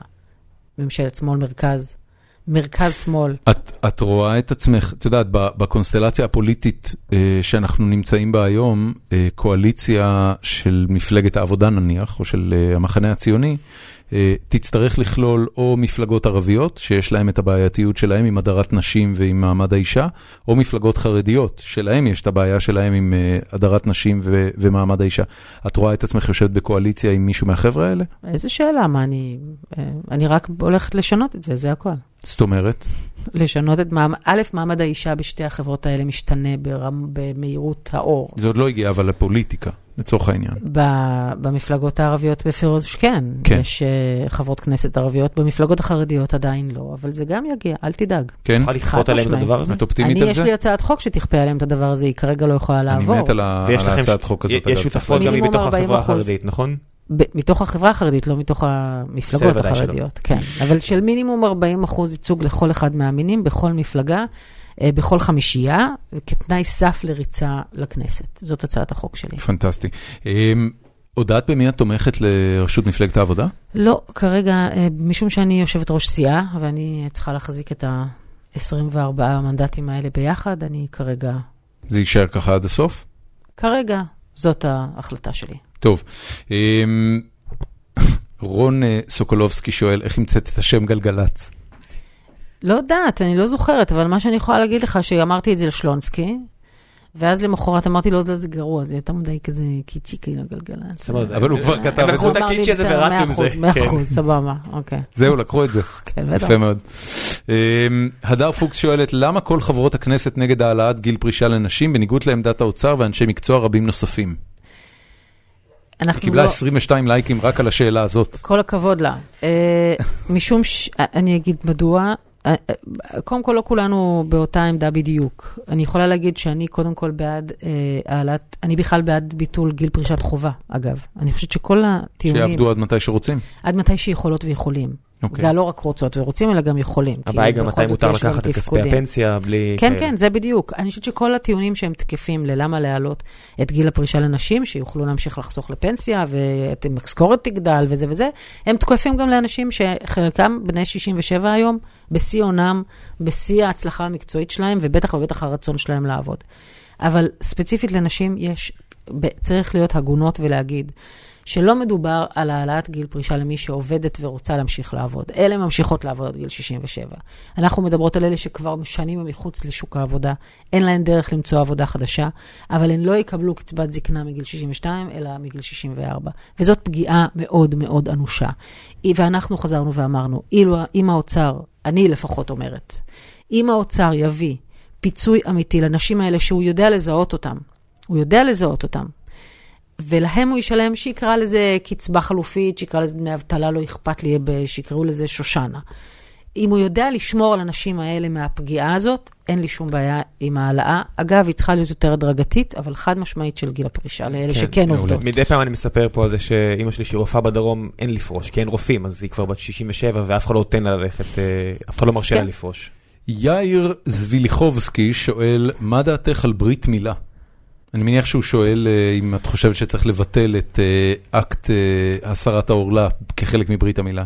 ראה, קודם כל, ברית המילה היא ברוך השם לא בחוק הישראלי. נכון. היא לא חוק מדינה, כי אני חושבת שאסור שחוקי הלכה יהיו חוקי מדינה. אז ככה שזה לא, לא רלוונטי. כשחברות דעתי, פונות עלייך ו-. ו- ומתייעצות לגבי זה, מה את אומרת? זה- זה הנושא די חריף אצלנו במשרד, אני אני אגיד לך ככה. כי זה- מה? כי אתה לא מלת לא, את לא, הילד שלך? אה, אני מעלתי והצטערתי על זה. למה? כי זה ממש דבר אידיוטי. אני לא, אני לא יכול למצוא בדיעבד אה, שום רציונל פיזיולוגי אה, נורמטיבי. לא, אין פה... לחתוך לבן שלי את הזין בג- בגיל שמונה ימים, כאילו אני לא, what the hell was I thinking, זה נורא. What were you thinking? חשבת קודם כל בראש ובראשונה שהוא לא יהיה שונה, נכון? לא, לא, לא, לא, לא, לא? לא, האמת שזה... כל הטיעונים האלה כבר פורקו אני- לאורך השנים. אני מתבייש להגיד, אבל זה רק היה אבא שלי. אה. זה רק היה אבא שלי, לא היה שם שום דבר אחר. אה, אולי גם קצת אבא של אשתי שמאוד רצה, אבל זו, זו לפחות דעתי. היום כל מי שאומר לי שהוא לא עושה אה, מילה לילד דורון שלו, הוא אדבוקט גדול לצד השני. אני עושה שני דברים. קודם כל אני מברך אותו על זה, ודבר שני, אני מספר לו על זה שיותר ויותר יהודים רפורמים וקונסרבטיביים בארצות הברית עושים מה שנקרא מילה טקסית. כן. כלומר, עושים את הטקס, רק אבל לא חותכים לא את הזובי. אני חושבת שזה משהו שתהיה צריכה להיות בו אבולוציה. הטלת מום בעצם ב- בכם, מסכנונים, אה, היא אוקיי. היא דבר לא- לא מובן לא- מאליו לא- בעיניי. לא, לא כיף. אמ, אני רוצה ממש בשתי דקות לדבר על חזקת הגיל הרך. ממש בנושא אה, של דקה וחצי. כן, זה חוזר שוב ל... שני בולטים, תני לי את חזקת הגיל הרך. כי זה נושא די חם היום, לפחות צריך... אה, לא, זה נושא כן. סופר חם. אני לא התנגדתי לביטול חזקת הגיל הרך שוב, אלא לביטול חזקת הגיל הרך בלי קריטריונים שיגדירו לפי מה מחליטים לאן הולך הילדה או הילד. צריך להזכיר שני דברים שהם במסגרת ה fake, ה alternative facts בסיפור הזה. אחד, בישראל אין שאלה לגבי חזקה משפטית. שני ההורים הם תמיד, יש להם אה, אחריות וסמכות על הילדה והילד אותו דבר. לוקחים אפוטרופסות רק במקרים מאוד מאוד מאוד קיצוניים, ואז צריך לקחת, זה לא... הוכחת התעללות כל מיני דברים. ורשלנות וכל עזוב, מיני זה דברים כאלה, כן. סמכות של בית משפט, אבל זה אין, זאת אומרת, זה לא שאלה מי יחליט על הילד, או של מי הילד, או איזה שטויות. השאלה היא על המשמורת הפיזית. זה דבר אחד. דבר נכון. שני, זה רלוונטי רק כשאין הסכמה בין ההורים. ולכן אני, הדבר הכי, באמת, אחד הדברים החשובים שעשיתי, זה החוק שלי ליישוב סכסוכים משפחתיים. כי הדבר הכי חשוב זה להביא לפחות הורים... תגידי בשורה שניים למי שלא מכיר, כי... זה אומר שבגירושין את לא הולכת קודם כל או לבית המשפט או לבית הדין, אלא את קודם כל חייבת לגשת ליחידת הסיוע הסמוכה, בלי כל הטענות והזבל ששופכים אחד על השני, אלא רק בבקשה ליישוב סכסוך. את חייבת להתייצב, אתה חייב להתייצב לעד ארבע פגישות של מהות, שמקבלות את כל האינפורמציה ואת כל האפשרויות, וגם אבחון מה הדבר הכי נכון, לנהל את הסכסוך בהסכמה ולא במאבק משפטי מקיז דם וגומר את הילדות והילדים. צריך להגיד, ילדים וילדות עד גיל 6, אה, לא רק עד גיל 6, ככל שהם יותר קטנות וקטנים, הפגיעה של הליסט, ילד בן שנתיים, יש לכם, יש לך ילד, אתה יכול לחשוב על הילדה שלך בגיל שנתיים, עוברת כל שלושה ימים בית, בעיניי זה דבר הזוי. המחקרים מראים שהקריאה הזאת בין ההורים, היא עושה, היא- ממש, אנחנו מגדלות ומגדלים דורות של נפגעי טראומה, ילדים שהם נפגעי טראומה קשים, כאילו, מגירושין. זה דווקא רואים באוכלוסייה השחורה בארצות הברית, שהרבה מהם גדלים אה, בלי אבא, או הרבה פעמים בלי אבא, וכמה השפעה שלילית על ה- על האוכלוסייה עצמה. המ- המלחמות האלה הן הרסניות לילדות ולילדים, ולכן מה שצריך זה להבנות את הקריטריונים של מה הדבר הכי טוב לילדה ולילד. ובמקביל צריך להגיד שאין שוויון בעולם שבו נשים מרוויחות 33%, 32% פחות מגברים. עכשיו, אני אגיד לך מה הבעיה הכי גדולה ומה גורם למצוקה האיומה הזאת, יש אה, הקבלה. אה, בין ה-15 שנים שיש המאבק על חזקת הגיל הרך הוא צורח, כי החזקה זה בעצם מאבק על המזונות. כמה אני אשלם מזונות, לפי כמה ימים הילד יהיה אצלי, חד משמעית. באמת? יש כן. גם אנשים שמדברים על דברים אחרים, לא? בואו, או, אה, הפיל בחדר זה המזונות. אני- באמת? אני מודה כן. שלא, אין אז- בואו, כי- אנחנו... אז אני מספרת לכם. לא- אוקיי, לא- לא ידעתי אז שזה על דע זה. לך, המאבק על החזקה זה המאבק על המזונות, כי אין משמורת בלי מזונות. זה חייב ללכת יד ביד, ולכן הצעת החוק שלי, היא עושה בדיוק את הקשר. היא עושה את הנוסחה שלפי מה קובעים, אה, לפי מה תיקבע בעצם המשמורת, ואיך מזה נגזרים המזונות. אבל רגע, מילה עוד. תגידי, יש, יש אה, לא הוצאתי קורלציה מושלמת בין ה-15 שנה שהמאבק על חזקת הגיל הרך התחמם באופן שהוא התחמם, על ידי גברים מתוסכלים באמת בצורה שאני לא יכולה לתאר, לבין העובדה שהשכר הריאלי במדינת ישראל לא עלה 15 שנה, ויוקר המחיה והמצוקה הכלכלית הקיומית של הציבור היא החמירה. כי זה בדיוק, כי השכר הוא פשוט נמוך מדי. ולכן לשלם ממנו גם מזונות ביום, בזמן שהמשפחה מתחלקת וצריכה לשלם שני בתים במקום בית אחד, זה מביא אנשים לבאמת תהומות נוראיות, שמהם באות המלחמות הנוראיות האלה. גם הן. אנחנו- גם אנחנו- מהן, נכון? כן. לא רק מהן, אני מסכימה. זו תשובה מס- זו תשובה מצוינת. אני אמ, מודה לך, ועכשיו אני ממש הולכת. האם את בכנות חושבת, אה, יש שתי שאלות אחרונות, אני אעשה את זה שתיים. אה, האם את חושבת שיש מישהו בצד הפוליטי שלך כרגע שיש לו סיכוי בבחירות הבאות להגיע ליותר מנדטים מאשר לליכוד? אני לא בספקולציות, וגם הכדור בדולח שלי הוא שבור. זה לא, זה לא האופן שאני מסתכלת על זה. מבחינתי זאת, ה, כאמור, זאת המשימה שלי, לנצח. זה לא צריך להיות תלוי בבן אדם אחד, זה צריך להיות במאמץ משותף. זה צריך להיות תלוי, וזה הדבר אולי הכי חשוב שיש לי להגיד, בסדר?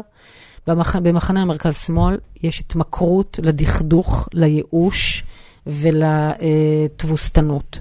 תחושת האין סיכוי ואין מי, והלעולם לא, וזה אבוד, והפסדנו, ואני לא יודעת מה. וזהו קשקוש.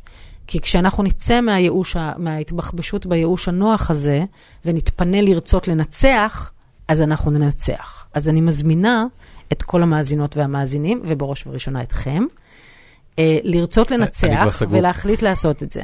אמ, ולא דרך הליכודניקים החדשים. הליכוד, אני, אני, מה אני אעשה שאני אה, אה, ימני וקפיטליסט? מה, אני לא יכול, מה אני אעשה במפלגת העבודה? אני רק רוצה לפרק את הקיבוצים ואת ההסתדרות, מה אני יכול לעשות עם מפלגת העבודה? נסכים על אז זה אתה שאנחנו לא מסכימים. ליכודניק חדש, אתה סתם ליכודניק. כן. אה, אידיאולוגי של פעם, אני- מהתקופה שהליכוד עסק כן, אני בדברים האלה, כן, כן, בדיוק. בסדר. מסתבר שאני לא, אם זה לא. ככה, סבבה. את יודעת, מאוד תמכתי, מאוד תמכתי בתהליך השלום, הצבעתי לרבין בזמנו, הייתי בהפגנה, רחמנא ליצלן, שהוא נרצח בה, וזה כאב לי מאוד, והייתי כאילו בהגדרה הטכנית, כן. הייתי בנוער הנרות, אבל זה לא משנה את העובדה לא, לא, שכאדם בוגר, לא, אני רוצה מדינה קפיטליסטית וליברלית. מאה אחוז, לא, אני אה, חשבתי שאתה מאלה שחושבים שזה זה. אני רואה שאת כבר ממש אורזת את דברייך, אבל אני אחטא לכל המאזינים שלנו אם אני לא אשאל לגבי אה, ליאור שליין. כולם באובססיה על זה שאתם לא גרים ביחד. איך זה עובד, ואיך מתחזקים את זה, וכאילו מה, תני כמה מילים רק בשביל שאנשים לא ירגישו ש- שלא שאלנו את העניין. אז אנחנו אה, דירה מעל דירה, אוקיי, שתי דירות מאוד שונות, כל אחת והדירה שמתאימה לה או לא, ואנחנו אה, בדרך כלל כמעט תמיד ישנות ביחד, או כאן או כאן. אני מאוד אוהבת את זה שאפשר לבחור איפה לישון, וזה לא... גם תמיד, נראה לי אה, גם ענת עצמון ודני סנדרסון ככה. יכול מאוד להיות, אני לא בקיאה. בזה. אמ, א- איך הגעת? לסיטואציה הזאת? כאילו, בשום נקודה לא לא את או הוא אמר אולי עדיף שנגור ביחד? לא, זה הפוך הולך, כי בהתחלה, אה, כשהכרנו, אז אני כבר גרתי בדירה שלי 15 שנה? לא, פחות קצת, 10, 11, 12, משהו כזה, אוקיי? אוקיי. ואני מאוד אוהבת את הבית שלי, והוא מולבש, ואני שיפצתי אותו לפי מה שאני כאילו רוצה בדיוק, והוא בדיוק מתאים עליי. ועכשיו, אני לא רוצה משאים ומתנים, לא על איך הבית נראה, ולא על המשק, מתחזוקת הבית. אני חייב להגיד, אני לא מבין מי ששואל, אני לא מבין את מי ששואל למה את בדיוק. עושה את זה, ואני לא מבין מי לא אומר, אם הייתי יכול גם אני הייתי עושה את זה. בדיוק. עד- הרבה אגב כן אומרות. כן? כן, אומרות, זה שזה זה גם, כזה א', צריך חדר להגיד משלה גם- כזה? ג- וירג'יניה וולף? לגמרי, לגמרי, כן? לגמרי, לגמרי. זאת אומרת, זה חלק מהפמיניזם. אבל זה בפמיניזם בחיים האמיתיים, לא? לא זה לא למה- למה אידיאולוגיה. פמיניזם? אני כגבר רוצה את זה, מה- מה פמיניזם זה? פמיניזם. אני כן. ממש רוצה חדר משלי, אני לא מבין את העניין. הזה. אם- נכון. אם- הייתי יכול, אין. לך חדר משלך? לא, אין לי חדר משלי. אני אה, חושבת שלהרבה גברים, אגב, בבית, אני חושבת שחלק מה... אה, מהעניין שנשים הן הממונות על הספירה הביתית, אה, לא, לא, השירותים לא הרבה פעמים של הגבר. לא, זה מבחירה, לא- זה לא תלוי, לא, זה- לגמרי... לא, הרבה- פעמים לא מבחירה, אז יוצא שהרבה פעמים לגברים אין להם פינה משלהם בבית. זאת אומרת, אם... השירותים הקטנים. מי שיש, זה הכל, בסדר, שירותים כן, קטנים. כן, לא, by all זה- אני מבין את. זה לגמרי. ואני חושבת שזאת בעיה, אגב. תקשיבי, אנחנו- אנחנו בסוף בעיה. כל פרק, אבל זה חלק מזה שאין תכנון פמיניסטי של המרחב, אין תכנון פמיניסטי של דירות, אין, אין תכנון מספיק מה- מתאים מה לבני מה בנות אדם. התכנון כן, אם הוא לא פמיניסטי? פטריארכלי, באמת? כן, לגמרי. אה, ממש לפני שנסיים, אנחנו נוהגים אה, אה, בסוף כל פרק לעשות סבב המלצות. אה, מה וזה- שבא לך וזה- לקדם, מטרה וזה גם משתלב ראויה. עם, עם שאלה שאנשים שאלו, לפחות ארבעה אנשים שונים שאלו, מי קובע את הרכב ערימת הספרים שיושבת לך על השולחן בקליפים בפייסבוק. אה, אנחנו בשיתוף פעולה, אה, הצוות שלי ואנוכי. יש כן, אצלי אתם בבית כל פעם- ספרייה עשירה מאוד, כן, ואנחנו אה, אומרות, מה... אז כן. תני המלצה, ל, לא יודע מה, לשלושת ל- הספרים, או כל דבר אחר שצרכת לאחרונה ושאת נהנית ממנו במיוחד. אה, וואו, יש באמת המון. אבל אה, זה חדר, קודם כל, מי שלא קראה את חדר משלך, זה באמת זאת חובה. אה, נמצאת עכשיו, טוב, אני לא אתן איזה... חדר משלה של וירג'יניה וולף, המקור- המקורי. כן, כן, זה, יש תרגום חדש. באמת? כן? יחסית. יעל רנן, בשנים האחרונות יפה. יצא. יפה מאוד. ממש מהמם. אה, באמת, זה, נפלא. אגב, כל מה שווירג'יניה וולף כתבה הוא, נפלא. אה, וואו, אה, קראתי לאחרונה ספר, אפרופו גירושים אגב, לראות מתי זה התחיל, פחות או יותר הבלגנים, אה, ספר של הנרי ג'יימס, שקוראים לו "מה ידעה מייזי". ספרות, ממש ספרות, הנרי ג'יימס, אחד הסופרים האמריקאי, הוא חצי אמריקאי, כן, חצי כן. אנגלי, אה, מה- באמת, ספר נהדר, ועוד אחד, גם אחרון. מתורגם. גם מתורגם, אה, נעשה עברי. אמ, סדרות? אה, גדר חיה, מי שלא קראה את אה, דורית רביניאן, שעכשיו יוצא באנגלית. את, את, גם, אה, את גם צורכת סדרות? בוודאי. ריאליטי? לא. שום דבר trash? לא. באמת? אין guilty pleasures? משהו? זה, אין, אין לי עניין של guilty, אני פשוט יותר אוהבת דרמה, זה הרבה יותר כיף אוקיי. לצפות. עכשיו אני באמריקאים מאוד עמוק. יש כל כך הרבה, וואו, זה באמת, העושר המדהים, מה שקורה בטלוויזיה היום, זה פאודה כאילו... ראית? בוודאי, אהבת? זה מהמם, כן, פאודה. כן, אבל כן, פאודה, רמה כל גבוהה. כך הרבה יותר מדי זמן עד שיהיה שוב. אה, יש המון דברים נפלאים. באמת, אין, אין לאיפה להתחיל. האישה הטובה, יש עכשיו, עוד לא ראיתי את ההמשך. פחות טוב. פ- אבל לא, אה, פחות טוב מהאישה הטובה? כן, מצער, מצער. באמת, ראית כבר? כן. זה, זה, אני מחפש דברים שאני יכול לראות עם ליפז, והיא כן. נורא אהבה את האישה טובה, ובסדרה הזו אפילו היא קצת התחילה להישבר. מה אתה אומר? כן, זה פשוט כתוב מרושל. אה, זה גרוע מאוד. אה, אחלה דמויות, אני אבל אוהבת כתוב נורא את מרושל. הגשר, אני אוהבת אה, משחקי הכס, אני אוהבת באמת תכף סדרות. נגיע. אה, הסמויה אני רואה, כמובן. אני רואה עכשיו... old כן. school. Old school, אני פשוט לא הספקתי בזמן. הייתי מכניס את זה ו- אני- לחקיקה אני שלך עוד לא הספקתי את אה, הסמויה. לפחות 40 אחוז נשים, וכולם צריכים לצפות בחמש העונות של הסמויה, כמו נכון, כן, באיסלנד. כן, כן, חד משמעית, אני כבר ברביעית, אבל אה, כל זה... הכבוד. אה, הנה, מערכת אה, החינוך שלו. אה, אתה. יודע מה ראיתי עכשיו שוואו. יש אה, סדרה על המלכה ויקטוריה, קוראים לה ויקטוריה. שודרה עונה ראשונה, והם יעשו עונה על כל עשר שנים. בחיים של- שלה? כן, ככה אמרו. מה- רגע, ויקטוריה, איזה שנים זה? מהמם. תחילת... אה, תחילת המאה ה-20, סוף המאה לא, ה-19, לא? הפוך, לא. 19, תחילת כן. המאה ה-19. תחילת המאה, נכון, זה המלכה הגדולה, זה מי שהפך כן, את בריטניה כן. לאימפריה, בתקופתה בריטניה הפכה לאימפריה הגדולה שהיא הייתה. נכון. זה שלום. לא היה אליזבת? היה לי לעונג רב מאוד מאוד. מירב, המון שמחתי תודה. מאוד, נורא ש- תודה ש... שיהיה בהצלחה בכנסת. אה, שיהיה אה, בהצלחה בכל- לכולנו, אני- אני אגב. מקווה שאולי יום אחד אה, תעברי לליכוד, יהיה מעניין. הצלחתנו, לכל- הצלחתנו. לכל הפחות. אבל באמת תודה רבה שבאת. בסוף אתה תצביע לי יום אחד, נכון? ברור. ברור, לא. איזו שאלה. אגב, בבחירות האחרונות שמתי מחנה ציוני, שלא יהיה ספק. את, אה, אה, את וחברייך בכנסת, בין היתר בגללי. כי לא- לא יכולתי. לסבול את רשימת הליכוד לכנסת, זה לא הופך אותי לפחות הוא קפיטליסט. אפילו התערב עליכם והפסיד. זה נכון. זה מאוד נכון. נתתי יותר מנדטים. לילה יאללה טוב, חברים, תודה לילה רבה, טוב. תודה רבה. ביי.